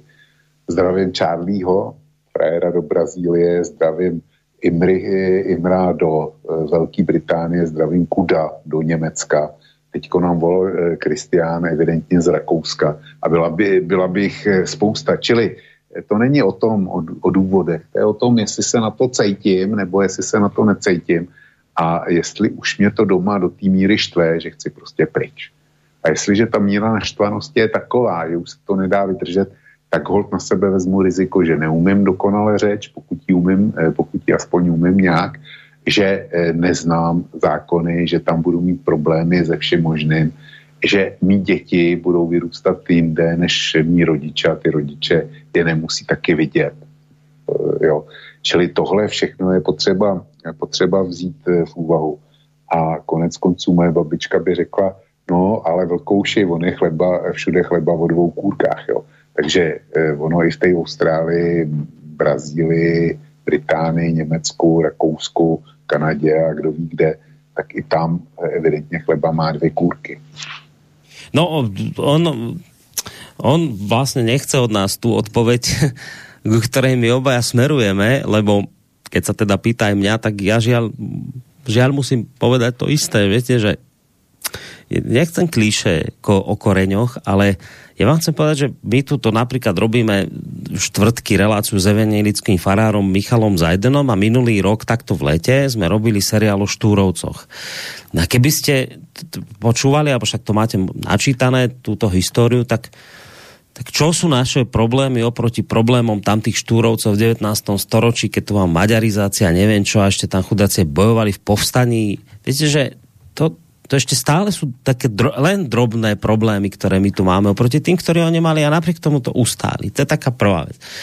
Druhá vec, viete, že keby ste prišli ku mne teraz domov, a aby som vás zobral po schodo hore na terasu, kde sa vchádza do bytu, kde bývam, v dome, tak tam by som vám ukázal na obrázku mám fotku svojho prastarého oca, Jána Cerinu, ktorý bojoval v prvej svetovej vojne na talianskom fronte ja som tu doma. A tu boli doma moji predkovia. Ja, ja to tu tak cítim, že ja nechcem stať to odchádzať. A teraz akože sú, áno, ako povedal Vlk, že sú tu poslucháči, je ich dosť, ktorí to urobili a odišli a ja nemám absolútne žiaden dôvod sa na nich preto ani hnevať, ani krivo pozerať. Práve naopak, ešte práve im aj možno závidím tú odvahu alebo možnosti, ktoré mali. Veď máme tu poslucháčov v Brazílii a kdekade, už Vlčko to menoval. To je skvelé. Podľa mňa, ak vás tu nič nedrží, tak ja by som bol posledný, ktorý by som vám hovoril, že prečo by ste tu mali ostávať a neviem čo. Podľa mňa, keď chcete, skúste. Ale ja vám, za, ak, ak vám hovoriť za seba, tak ja proste mám tu, tu mám svojich predkov ja rozumiem humoru, ktorý sa vedie na Slovensku. Ja by som nerozumel humoru v Nemecku, humoru v Anglicku. Ja proste mám rád ľudí, ktorí tu žijú. A to, že tu mám aj ľudí, ktorý, s ktorými nesúhlasím, tak to mám mrzí, však to, že to tu vedieme tie naše také boje a tak. Ale ja som proste Slovák, ja som na Slovensku doma, ja tu mám predkov, tak ja som, ja mám len tento dôvod, prečo tu ostávam a ja tu chcem ostať. Ja nechcem ísť preč. Lebo keby som odišiel preč, tak si myslím, že by ma to ťahlo domov. Presne pre tieto dôvody, ktoré hovorím. Pre ľudí, ktorým akoby rozumiem a to nie, nie, to nie je len o reči, to je to je o tom, nie je len humore, to je, to je proste takéto zmýšľanie, takéto niečo, čo je naše. Viete, že to, to viete, že ste tu doma. Tak to nakoniec to vidíte na tých starších ľuďoch, že oni aj žijú v zahraničí aj, dlhé, aj dlhú dobu, celý život tam prežijú, ale nejak na staré kolena ich to ťahá domov pre nejaký dôvod. Lebo asi tu máte proste, že to sa nedá celkom z tých génov vymazať, že tu, ste, že tu vaši predkovia prežili a žili a tak. Tak ja z tohto dôvodu som tu a, a keby ste sa mňa spýtali, že tak nie, ja ostávam tu, ja nejdem nikam. Ale ak vy chcete, tak, tak choďte, skúste, ale ja nikam nejdem. Ja som tu doma. No. Uh, Vočko, chceš si oddychnúť, či ideme na ďalší mail? Dobre, dobrý večer. Dva roky bolo len COVID. Stovky hodín bez výsledku a pritom v pozadí sa diali oveľa dôležitejšie veci. Stačila by pol hodina COVID teror a potom na dôležité veci. Škoda tých stovie hodín. Už večer o desiatej človek stráca koncentráciu. Mohli by ste začínať aj skôr. František napísal. No, či, ja, ja dám len tú odpoveď k tomu, že skôr, to je taká technická vec. Skôr sa veľmi nedá, lebo však pred nami sú aj nejaké relácie, reprízy a tak, tak to, to by sme asi túto kolegovi Kršiakovi spravili trošku hlavy bôľ, keby sme mu toto to všetko rozprehadzovali. A nie, nie som si celkom istý, že či by to aj poslucháčom vyhovovalo a nakoniec aj tebe, keby sme proste išli v nejakom inom čase. Takže ja by som týchto časových vecí asi, asi veľmi nezasahoval, ak by tých podobných žiadostí nebolo viac. Viete, že by naozaj videl som, že chodí mi tu desiatky a stovky mailov, že nám tento nočný čas nevyhovuje, tak, tak dobre, ale zase iste chápete, že pre jeden mail tu mail nebudeme meniť čas, takže do tohto by som asi nešiel, no ale poslucháča skôr trápi to, že veľa sme sa tu venovali covidu a pritom ani to nebolo potrebné, že možno pol hodina stačila celé to pustiť z hlavy. No, si myslím, že jsme se tomu věnovali e, úměrně vážnosti situace v České republice si ten covid eh, vybral eh, docela slušnou daň. Máme 41 tisíc zemřelých jo, na covid. Takže eh, jestli tohle připadá posluchače jako malicherný, že se to dalo na tě mávnout rukou, já si myslím, že ne a on ten covid nás čeká na podzim. A kdo ví, jaký bude a, a co to přinese. Uh, Dobre, zase z iného súdka otázka. Dobrý večer. Měl bych kratičký dotaz ze svieta financií. Jaká je vlastnická struktura České národní banky? Pýta sa ťa Kerich. Já si myslím, že tam je stoprocentně vlastníkem stát. Nikdy, nikdy mi nenapadlo to zkoumat. A neumím si představit, že by to bylo jinak. ČNB je ve vlastnictví Českého státu. No, od Ervína tu máš takú ako kritickú otázku a dobre, však ja verím, že sa s ňou nejak vysporiadaš. E, takže údržba. Na začiatku korona šialenstva ste sa vyjadril, že by ste neočkovaného človeka, vtedy nejakého repera, nepustil do Plzne. Pretože som 9 rokov žil v Plzni, tak som to ako neočkovaný zobral dosť osobne. Takže sa chcem spýtať, už môžem ísť navštíviť svojich priateľov do Plzne? Pustíte ma tam? Erwin sa ťa pýta. No teďko bez zesporu, a pokud eh, se ta covidová situace nezhorší eh, do té míry, že by se opakoval, eh, opakovaly Vánoce před rokem, ne poslední Vánoce, to přišel naštěstí Omikron, ale Vánoce ty dny na zpátek, tak jako proč ne, ale já si myslím, že očkování není o tom, Neuvědomuji si, že jsem to řekl, ale nevylučuju to. Už jsem starý, už si nepamatuju. A e, s, e, jak si očkování neslouží k tomu, aby někdo něky nebyl někam, někam puštěn. E, primárně očkování slouží k tomu, aby byl chráněn ten dotyčný, který e, tu injekci dostane. To je smysl očkování. Ja sa možno skúsim spýtať za poslucháča inak, že tak už sme si ten COVID nejako prežili, však niekoľko tých vln, sme asi o niečo múdrejší, o niečo poučenejší. Sú nejaké veci, v ktorých si povedzme možno zmenil názor? či nie? Borisku, Borisku zatím ne. Zatím, zatím k tomu nemám důvod, protože mě čísla ukazují, že očkování smysl mělo. Já, já prostě ty čísla nedělám, já je jenom interpretuju a pro mě, pro mě z toho vychází, že čísla smysl měly a uvidíme, uvidíme, co se bude dít na podzim a já z toho dobrý pocit nemám. Dag Daniš, to je taký komentátor náš slovenský, bývalý už, lebo on nakoniec z tých aktualit tiež musel odísť. Teraz už len sem tam niečo publikuje na, na, na Facebooku a 8. júna publikoval správu tohto znenia alebo komentár. Od očkovania treťou dávkou prešlo pol roka na kampaň, a on bol, inak teda za ňoho poviem, že on bol kritik očkovania, ani nie kritik očkovania, on hovoril o tom, že však nech sa ľudia očkujú, ale tí, ktorým to treba, nie plošne. No a teraz vraví, od očkovania treťou dávkou prešlo pol roka, no kampaň k štvrtej dávke neexistuje ani len pre seniorov. Vyfúčala. Napriek tomu, že EÚ nakúpila miliardy vakcín od spoločnosti Pfizer, ktoré má na sklade. Odpoveď, prečo je to tak, je zrejme v dátach. Podľa AG testov je medzi infikovanými až 77% očkovaných a len 23% neočkovaných. Podľa PCR testov máme medzi infikovanými 64% očkovaných a len 35% neočkovaných. Dokonca aj v nemocniciach s covidovie len 38% neočkovaných, zvyšok sú očkovaní plus tí s neudaným statusom. Vyzerá to tak, že varovania časti kritických lekárov a vedcov sa naplnili. Sezónne frekventované očkovanie môže vyčerpávať a oslabovať imunitný systém. Hlavne, ak nie je správne indikované, prevažne pre tých, ktorí to potrebujú.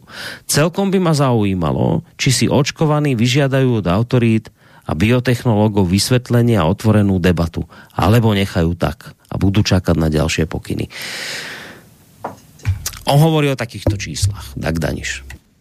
To jsou, eh, to zřejmě pracuje s slovenskýma číslama a já eh, ty čísla, neříkám, že jsem je nesledoval, ale to bylo naposled někdy, někdy koncem zimy a začátkem jara, co jsem, co jsem jel slovenský čísla. A tam to vycházelo trošku jinak, jo, tenkrát. Tam se ukazovalo, že to očkování přece jenom chrání a nezapomeň, že on pracuje eh, s variantou Omikron, protože to byla ta naprosto dominantní eh, z těch posledních čísel a když mluvil o tom, kdo leží v nemocnici. A ta varianta Omikron, eh, ta prolamovala očkování ve zvýšené míře, ale neprolamovala ho stoprocentně. Takže ono to nějakou ochranu mělo. Otázka je, jestli to pomáhalo proti, jestli byla jenom mírná ta varianta, a nebo jestli to očkování i v té variantě Omikron eh, prostě pomáhalo jí potlačit. A to by, to by řekli data, kdyby byly k dispozici data o zemřelých. Kolik eh, procent zemřelých tvořili neočkovaní, kolik procent očkovaní a e, porovnat to s tím, kolika procenty byla proočkovaná slovenská společnost, tak bychom to viděli. Ďalšia otázka od Ivety. Európska komisia odporúčila Ukrajine udeliť štatút kandidátskej krajiny ako symbolický krok na dlhej ceste stať sa členmi Európskej únie. Áno, to je to, čo som hovoril v úvode, že to je jedna z vecí z dnešného dňa. A teraz otázka. Vnímate tento krok ako snahu Západu Ukra- e, ponúknuť Ukrajine členstvo v EÚ za ochotu rokovať o ukončení konfliktu?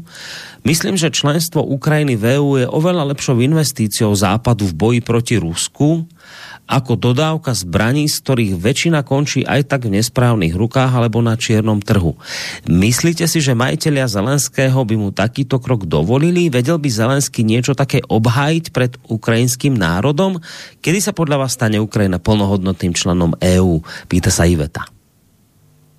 No, to je velice zajímavý a já jsem se na, ten, na tenhle, na podobný dopy, dotaz těšil. Eh, bude jako se pondělí. V pondělí vydávám dva analytické materiály. Jeden analytický materiál se týká vojenského vedení eh, války na Ukrajině a zpracoval ho jméno eh, Jacques Bot, si určitě slyšel. Je to švýcarský ex-švýcar, teda švýcarský ex-důstojník generálního štábu a bývalý analytik švýcarské strategické rozvědky a ten tam jako rozebírá vojenskou situaci na Ukrajině. A druhý analytický materiál se týká přesně toho, eh, co, na co se ptá posluchačka. A je to hodnocení návštěvy Šolce, eh, Macrona a Draghiho plus rumunského prezidenta Johannese eh, u Zelenského. A ten, je to z ukrajinského webu strana.ua, což je úžasný server. A ty tam podrobují analýze a vytáhli tam hlavní věc, která jim vychází, jo, kde, kde popisují, co tam jako jednali a co přivezli a co si chtěli odvést a tak dále. A oni tam pozorňují na jednu věc klíčovou. Je, e, říkají, na jedné straně se nepotvrdilo, že by e, pánové fungovali jako výsadek, který má Ukrajinu dotlačit k tomu, aby přijala ruský podmínky a e, souhlasila s mírem měnou za území. To ne. Oni řekli, že budou Ukrajinu podporovat, že jenom Ukrajina si rozhodne, e, si rozhodne o tom, co chce. A že nikdo nemá právo to Ukrajině říkat. Ale že Ukrajina se v žádném případě, v žádném případě nestane členem Evropské unie dokud bude válčit. A to, že může zapomenout.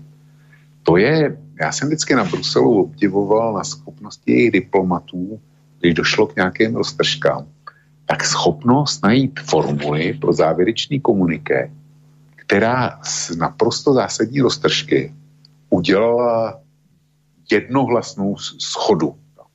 Tohle teda v Bruselu umějí perfektně.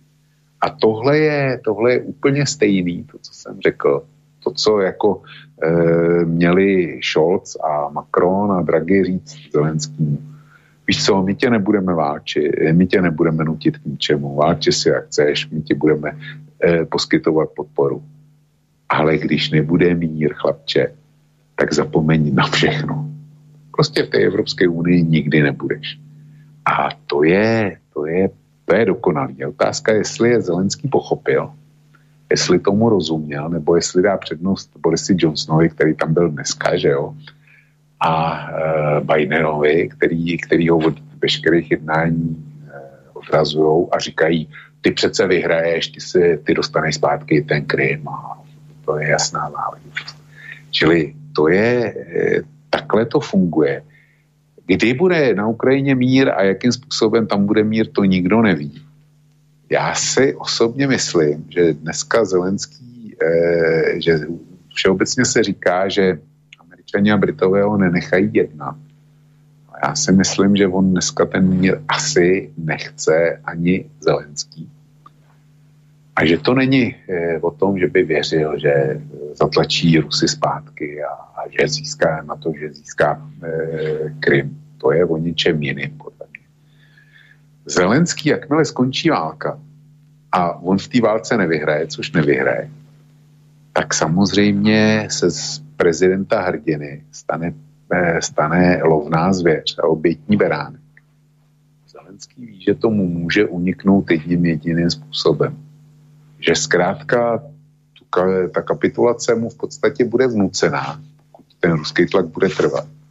A on ty e, zemí bude muset odevzdat, ale on si tím e, vysloveně e, se chce manévrovat podle mě do pozice, kdy on svému národu řekne, víte, já jsem bojoval, bojoval jsem, co to šlo, ale oni mi bohužel chci tisíc děl a oni mi místo ní Francie poslala šest a še, šest už dodala, mm, takže jich mm. celkem bylo dvanáct. Jo.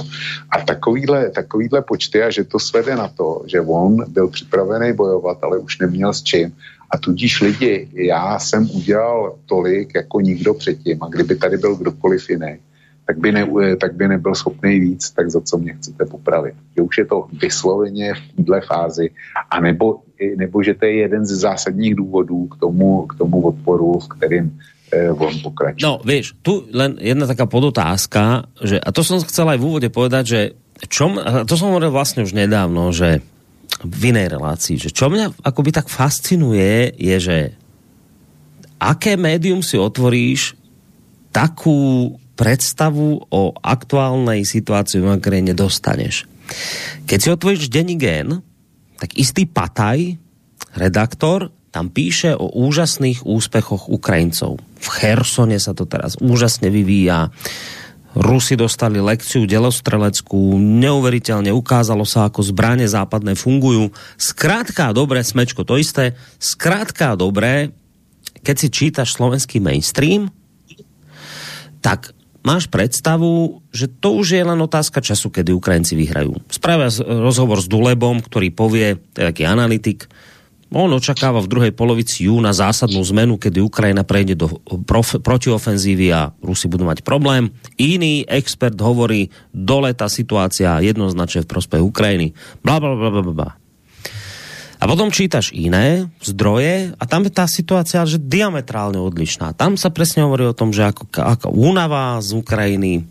Nakoniec však čítame tvoje komentáre, to je presne tá diametrálna odlišnosť. A teraz, vieš, že čo mňa na tom akoby tak šialene fascinuje, že, že je to tak šialené a že to fascinujúce, že ako tu môže byť takto diametrálne odlišný pohľad na jednu a tú istú vec. Že ja by som čakal, že dobre, že budeme sa v nejakých názoroch v niečom roz, rozdeľovať, ale nejaký ten základ musí byť jasný pre všetkých. Teraz musíme vedieť, tak vyhrávajú či prehrávajú a potom sa môžeme v, v nuansách akože odlišovať ale tu je to tak zásadne odlišné, až je to neuveriteľné.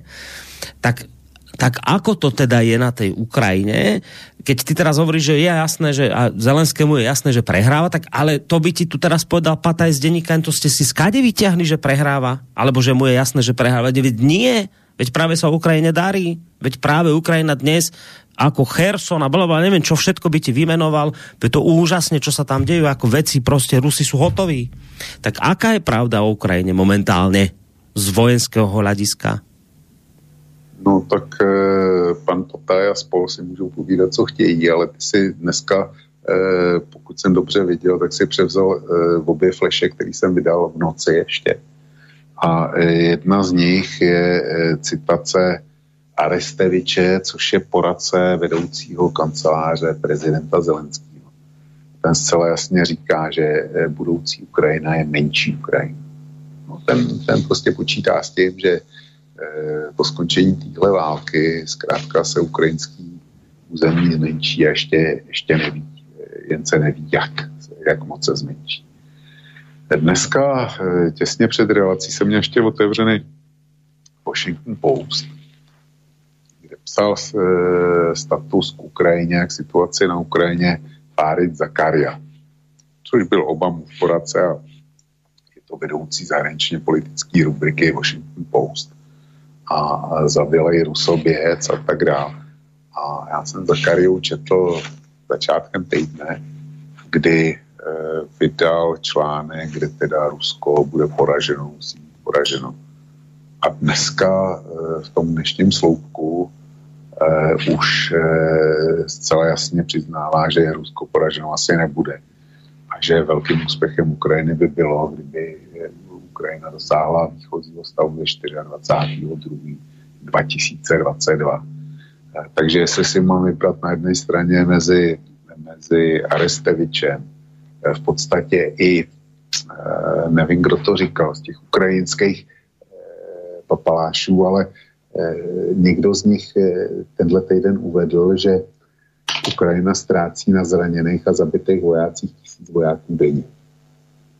Jestli je ztrácí armáda tisíc vojáků denně, tak je to 30 tisíc za měsíc. Tak to je přece díky e, výrazný převaze Ruska v dělostřelectví.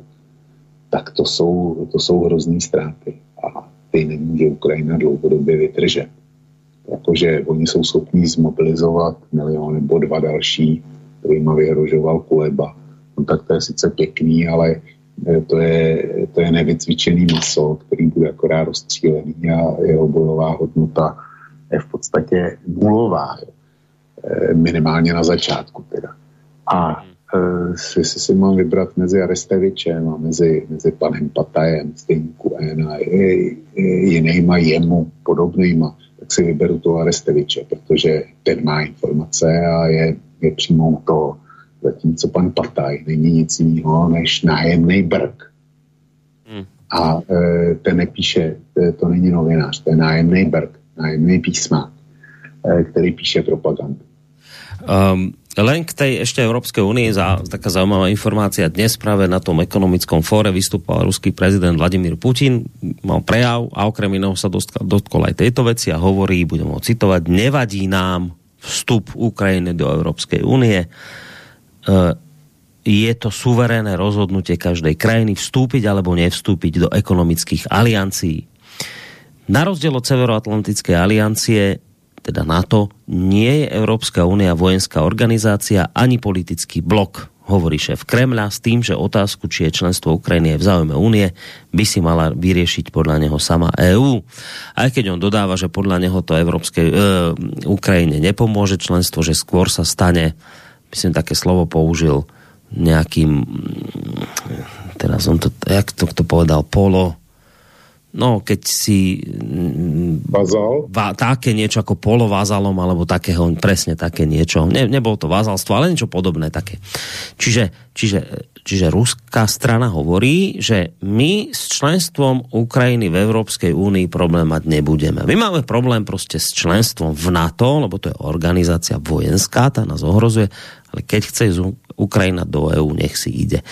Dá sa toto podľa teba tomuto veriť? Lebo vieš, ten konflikt, ešte keď sa vrátime roky späť, tak na tom sa to celé začalo, na tej asociačnej dohode z EU a tam Rusi do toho dosť zasahovali.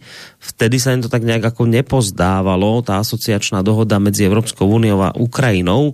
Môže byť, že vplyvom rokov sa postoj Moskvy v tomto smere naozaj zmenil? E, může, může být, ale já se na to dobře pamatuju a Rusové tam e, jako argumentovali kromě jiného tím, že Ukrajina eh, má společný celní prostor eh, s Ruskem a že by to znamenalo zrušení toho celního prostoru, protože kdyby to neudělali, tak by ruský trh zaplavili výrobky Evropské unie, ty, který oni tam nechtějí a nepotřebují. To byl jeden důvod. Druhý důvod byly preferenční ceny plynu. No a samozřejmě, že šlo, že šlo o ruský vliv, ale jestli si vzpomeneš na e, ty jednání v Istanbulu, který vypadaly nadějně, že se můžou eh, poměrně rychle dohodnout Kiev s Moskvou, tak eh, tam přece se o tom taky mluvilo a, a eh, byla ražená teorie, že dojde k výměně souhlasu Moskvy ve členstvím v Evropské unii za zřeknutí se Kieva členství v NATO. No. No. No. No, Dobre, však uvidíme. Uvidíme, čo sa udeje. Teraz a ja samého ma bude zaujímať, že či sa s týmto mailom nejak vládzeš vysporiadať, či nie. Je to taký mail, no však čo ti budem hovoriť, tak Jozef napísal toto. Pozdravujem vás. Pozrel som sa do zrkadla a hambím sa za seba, koľko svinstva vie homo sapiens urobiť. To je celý mail toho asi ťažko môžeme vydedukovať, o čo všetko tam ide v tomto maili, ale ak sa cítiš na nejakú odpoveď, tak daj. No já, já Josefovi rozumím, protože není, nebo respektive příroda nevytvořila odpornější byto, eh, odpornějšího živočicha nebo živý element než je, než je člověk. Člověk je schopen úžasných výkonů a kulturních a úžasného dobrá, ale na druhé straně člověk je jako jediný na světě živý organismus, který je schopen takových krutostí, který si normální smrtelník nemůže ani představit. To, co se, jsou schopní si lidi udělat jeden druhýmu, to, to překonává veškerý myšlení a veškerou představivost a já, já Josefovi rozumím. Já ten pocit mám na sobě taky. No, iný mail zase od Andrea, lebo tak však o tom tá relácia sa začala, keď nám posluchač odporúčal, že skúste aj inú tému a možno niečo pozitívnejšie. Tak Andrej píše. Dnes som bol s priateľkou vonku a videli sme dvojtyžňové labutiatka. Čo vy na to? No, čo ja na to vám poviem. Ja som bol dnes tiež vonku vo svojom skleníku a potešil som sa z toho, že paradajky, ktoré si tam pestujem a dal som si takú tú šnúrku, po ktorej sa mi ťahajú hore tak už som musel dať ďalšiu na dňu, lebo už tá pod ňou nestačila. Tak som sa z tohto tešil. A potom mám trápenie, lebo syn má sople a nechodí teraz do škôlky a takéto veci. Čo tým chcem povedať? Viete, že áno, áno, to vám chcem na to povedať, že toto je život. Vidieť labutiatka, e, chytať paradajky na nejaký ďalší drôtik či šnúrku a potom sa trápiť kvôli blízkym alebo mať radosť s blízkymi a niečo podobné. A pomimo to, áno, máme tieto trápenia politické a tak, ale ja vždy všetkým hovorím, keď je na to príležitosť, a keď sa tak aj stretne s poslucháčmi, či už niekde na guláši, alebo tak a príde debata na toto. Nakoniec aj presne o tom, ako nám tu písal poslucháč, ktorý nevie, či tu ostať na Slovensku a ísť preč a čo.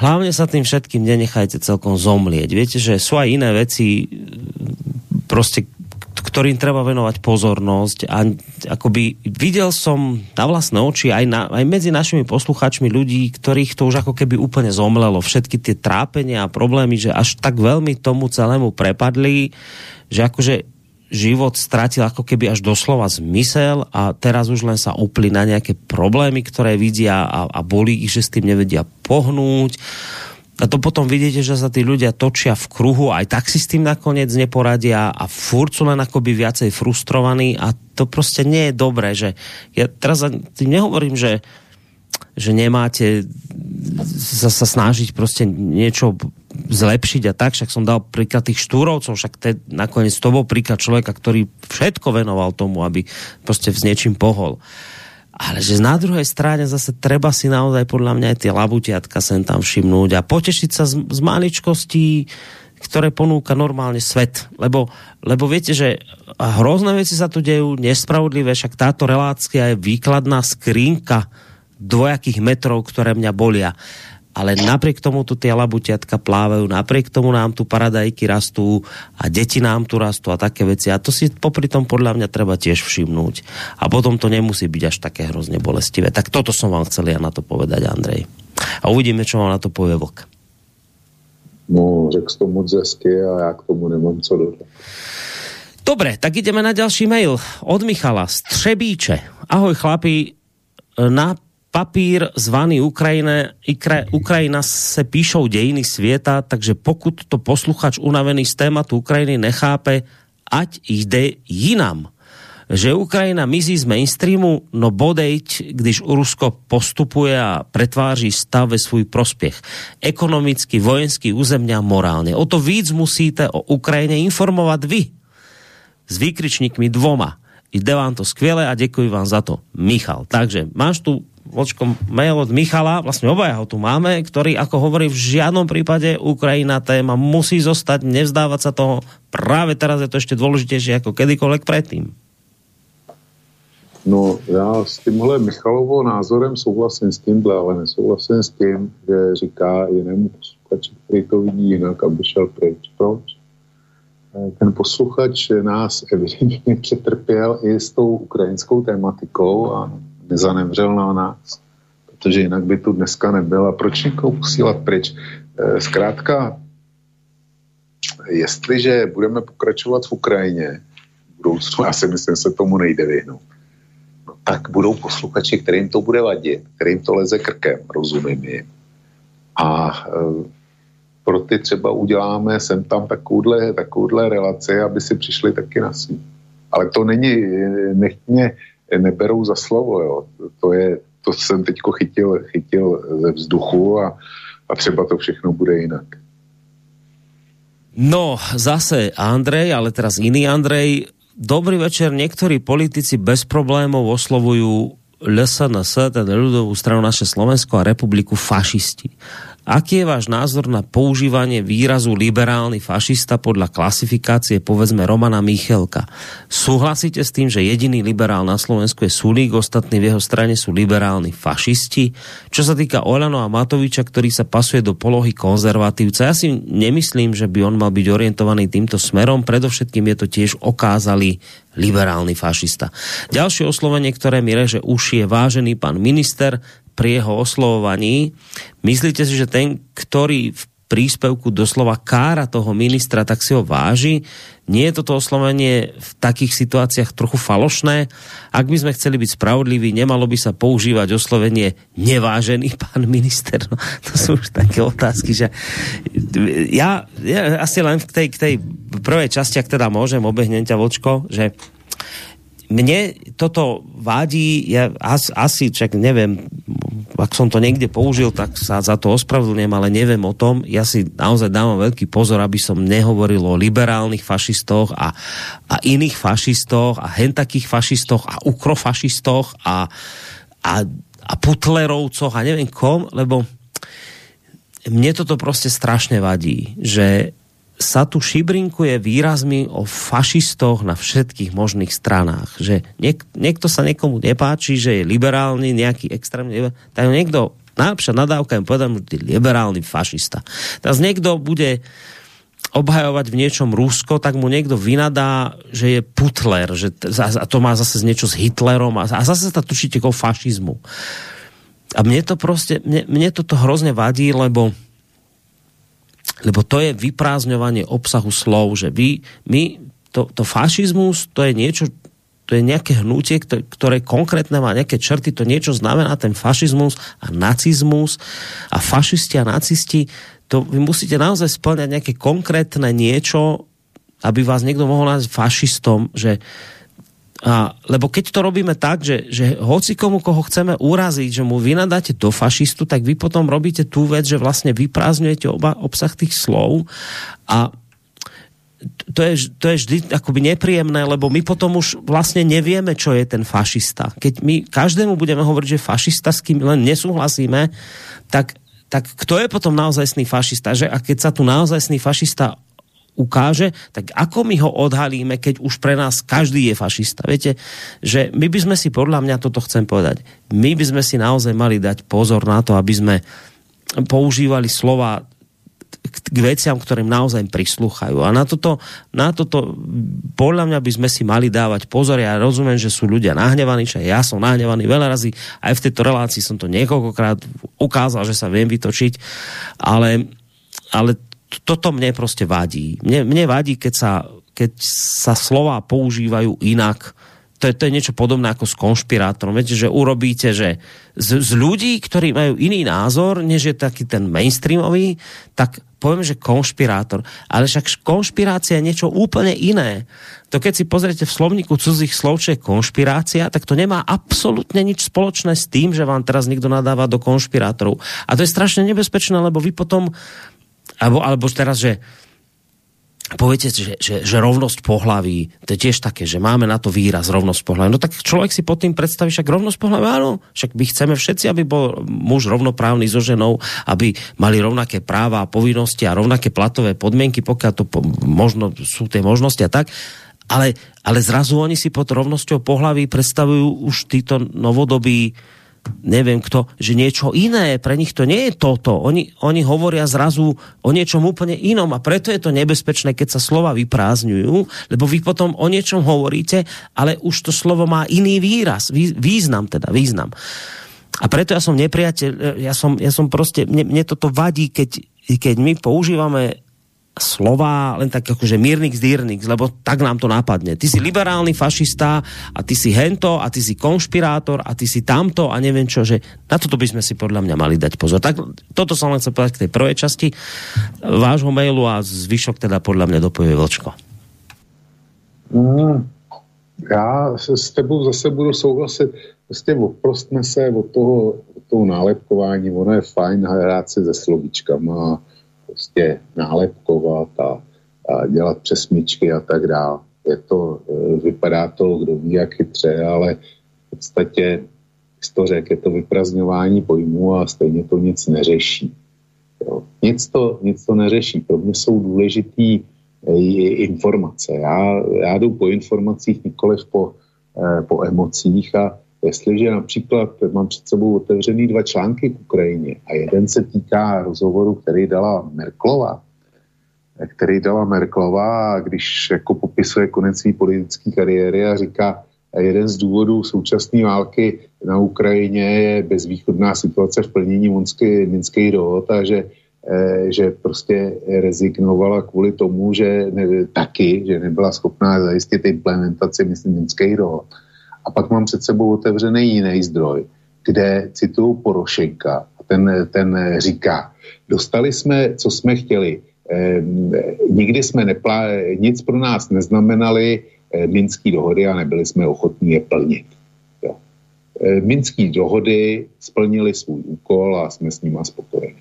Takže tohle, tohle najdeš, najdeš na dvou věcech, eh, najdeš na dvou e, různých zdrojích. Ty informace se doplňují a ukazují, proč ta ukrajinská válka je.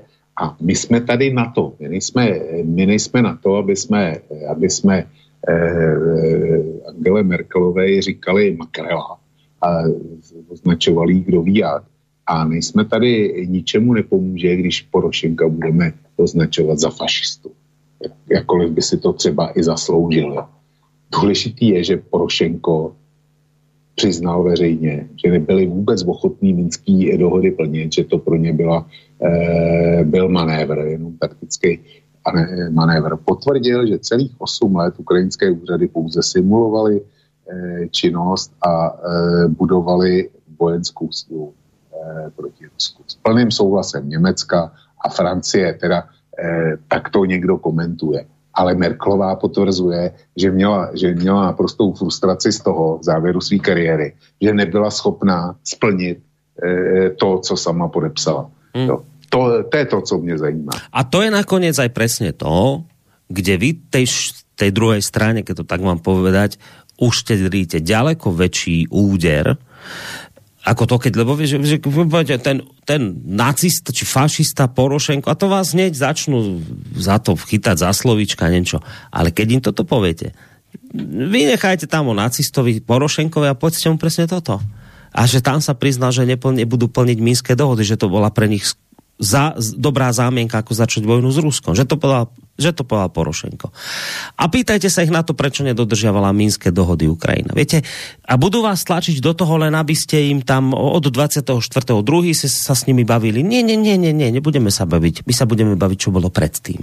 A budeme sa baviť o tom, prečo Porošenko tieto veci priznal, prečo Ukrajina nedodržiavala dohody, ktoré sa sama zaviazala dodržiavať, prečo sa na Ukrajine na východnej Ukrajine nedodržiavali ľudské práva, práva národnostné menšiny ruské a tieto veci. Viete, a na tomto treba trvať. A zrazu nepotrebujete tu používať výrazy o prasačenkovi a ukrofašistoch, lebo sa, lebo sa bavíte o nejakých konkrétnych veciach a garantujem že vám, že tú druhú stranu toto ďaleko viacej boli.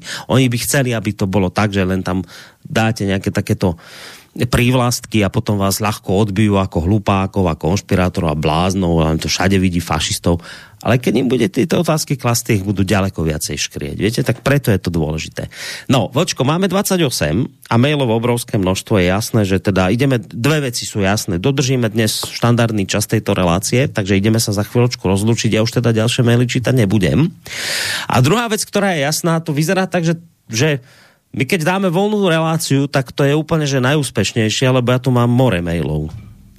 Proste, že more mailov, tak môžeme vlastne len voľné relácie robiť. Ale zase myslím, že keby sme boli, robili len voľné relácie, tak zase by sa to ľuďom prejedlo. Takže my to asi budeme tak, budeme to tak rozumne striedať a budeme mi robiť ešte takéto údržbové relácie aj do budúcna sami vidí. Čo povieš? Nemám s tím problém, ale e, ty volné relace, ty by ztratili za chvíli svůj původ, protože ty volné relace, jak vidíš, tak jsou postavený na těch minulých, na, to, e, na těch minulých relacích, kdy jsme něco řekli, nebo posluchači si udělali nějaký názor a chtějí to konfrontovat teďko, čili bez těch tematických relací tá voľná neměla smysl. No dobre, ak zrovna nebereme do úvahy otázky, či si veriaci alebo nie, lebo tie sa netýkali. Ale, tak ako, lebo možno aj také ďalšie. No, tak, možno, možno tie ďalšie maily už budú o takýchto otázkach, vieš, to nevieme. To zistíme, zistíme v útorok. Dáme si v útorok v štandardnom čase o 9 hodine ráno, ak sa teda obligátorne dodávam, nič nebude meniť, tak o 9 hodine ráno, v útorok na budúci týždeň, listáreň, kde doklepneme maily, ku ktorým sme sa dnes nedostali, hoci teda v podstate od samého začiatku sme ich čítali. Tak dobre, Vočko, no. no. Porížku, jeden, mail vypořádám ještě hned, je e, od Milana z Curychu A ty ho dostal taky, máš ho někde v té kupě, já jsem mě ho poslal v kopii, kde konstatuje, že e, tu též věc, kterou já jsem e, navrhoval ohledně Assange, to znamená výměnu za ty Brity, tak měl e, údajně e, komunikovat jako v Kedmi, což je bývalý e, izraelský spravodajec, u e, Soloviova, což je ruský komentátor. E, prý to bylo na RT e, nebo někde, někde jinde na ruské televizi, ale e, já přísahám a dávám čestný slovo, že e, jsme měli stejnej, stejnou myšlenku dva a že o tom nevím, o tom, tom interview jako Vakedmiho, ani o tom, že, že to tam padlo.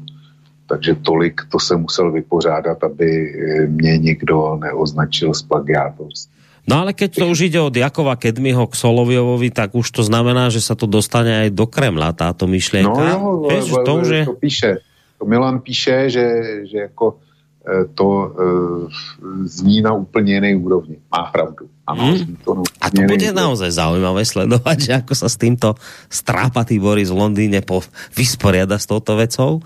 Dobre, no, Vočko. No, tak... Boris, e, no? strápatý Boris, hele, e, Ukraj, nějaká sotňa ukrajinských kozáků přijala Borise Johnsona za člena a přidělili mu bojové jméno Boris Čupřina.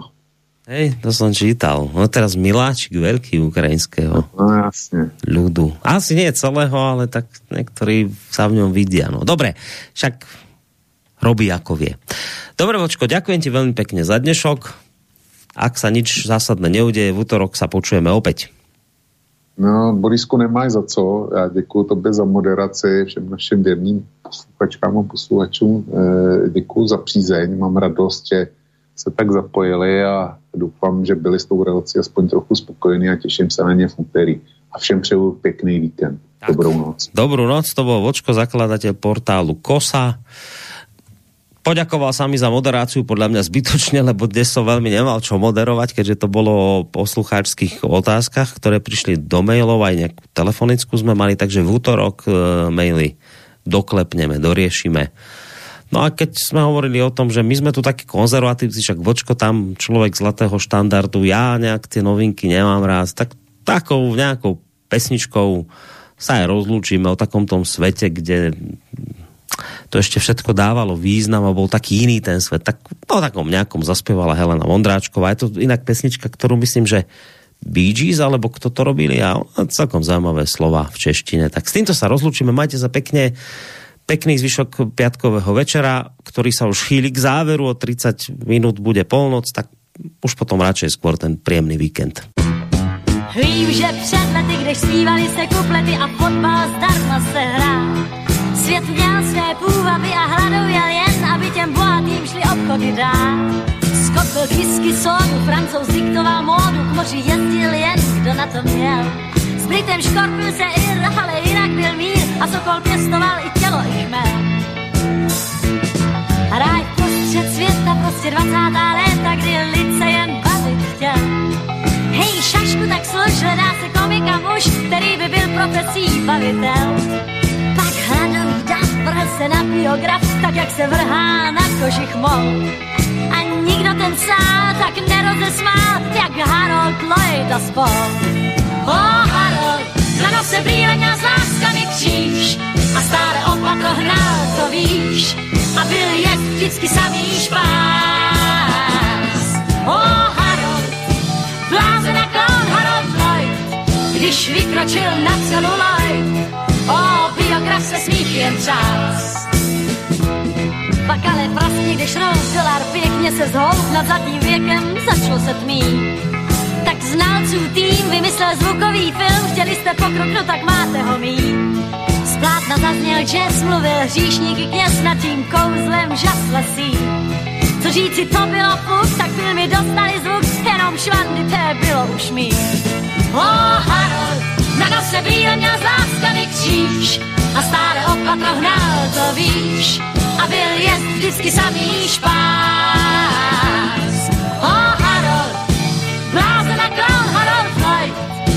Vykročil na celluloid, o biograf se smích jen čas.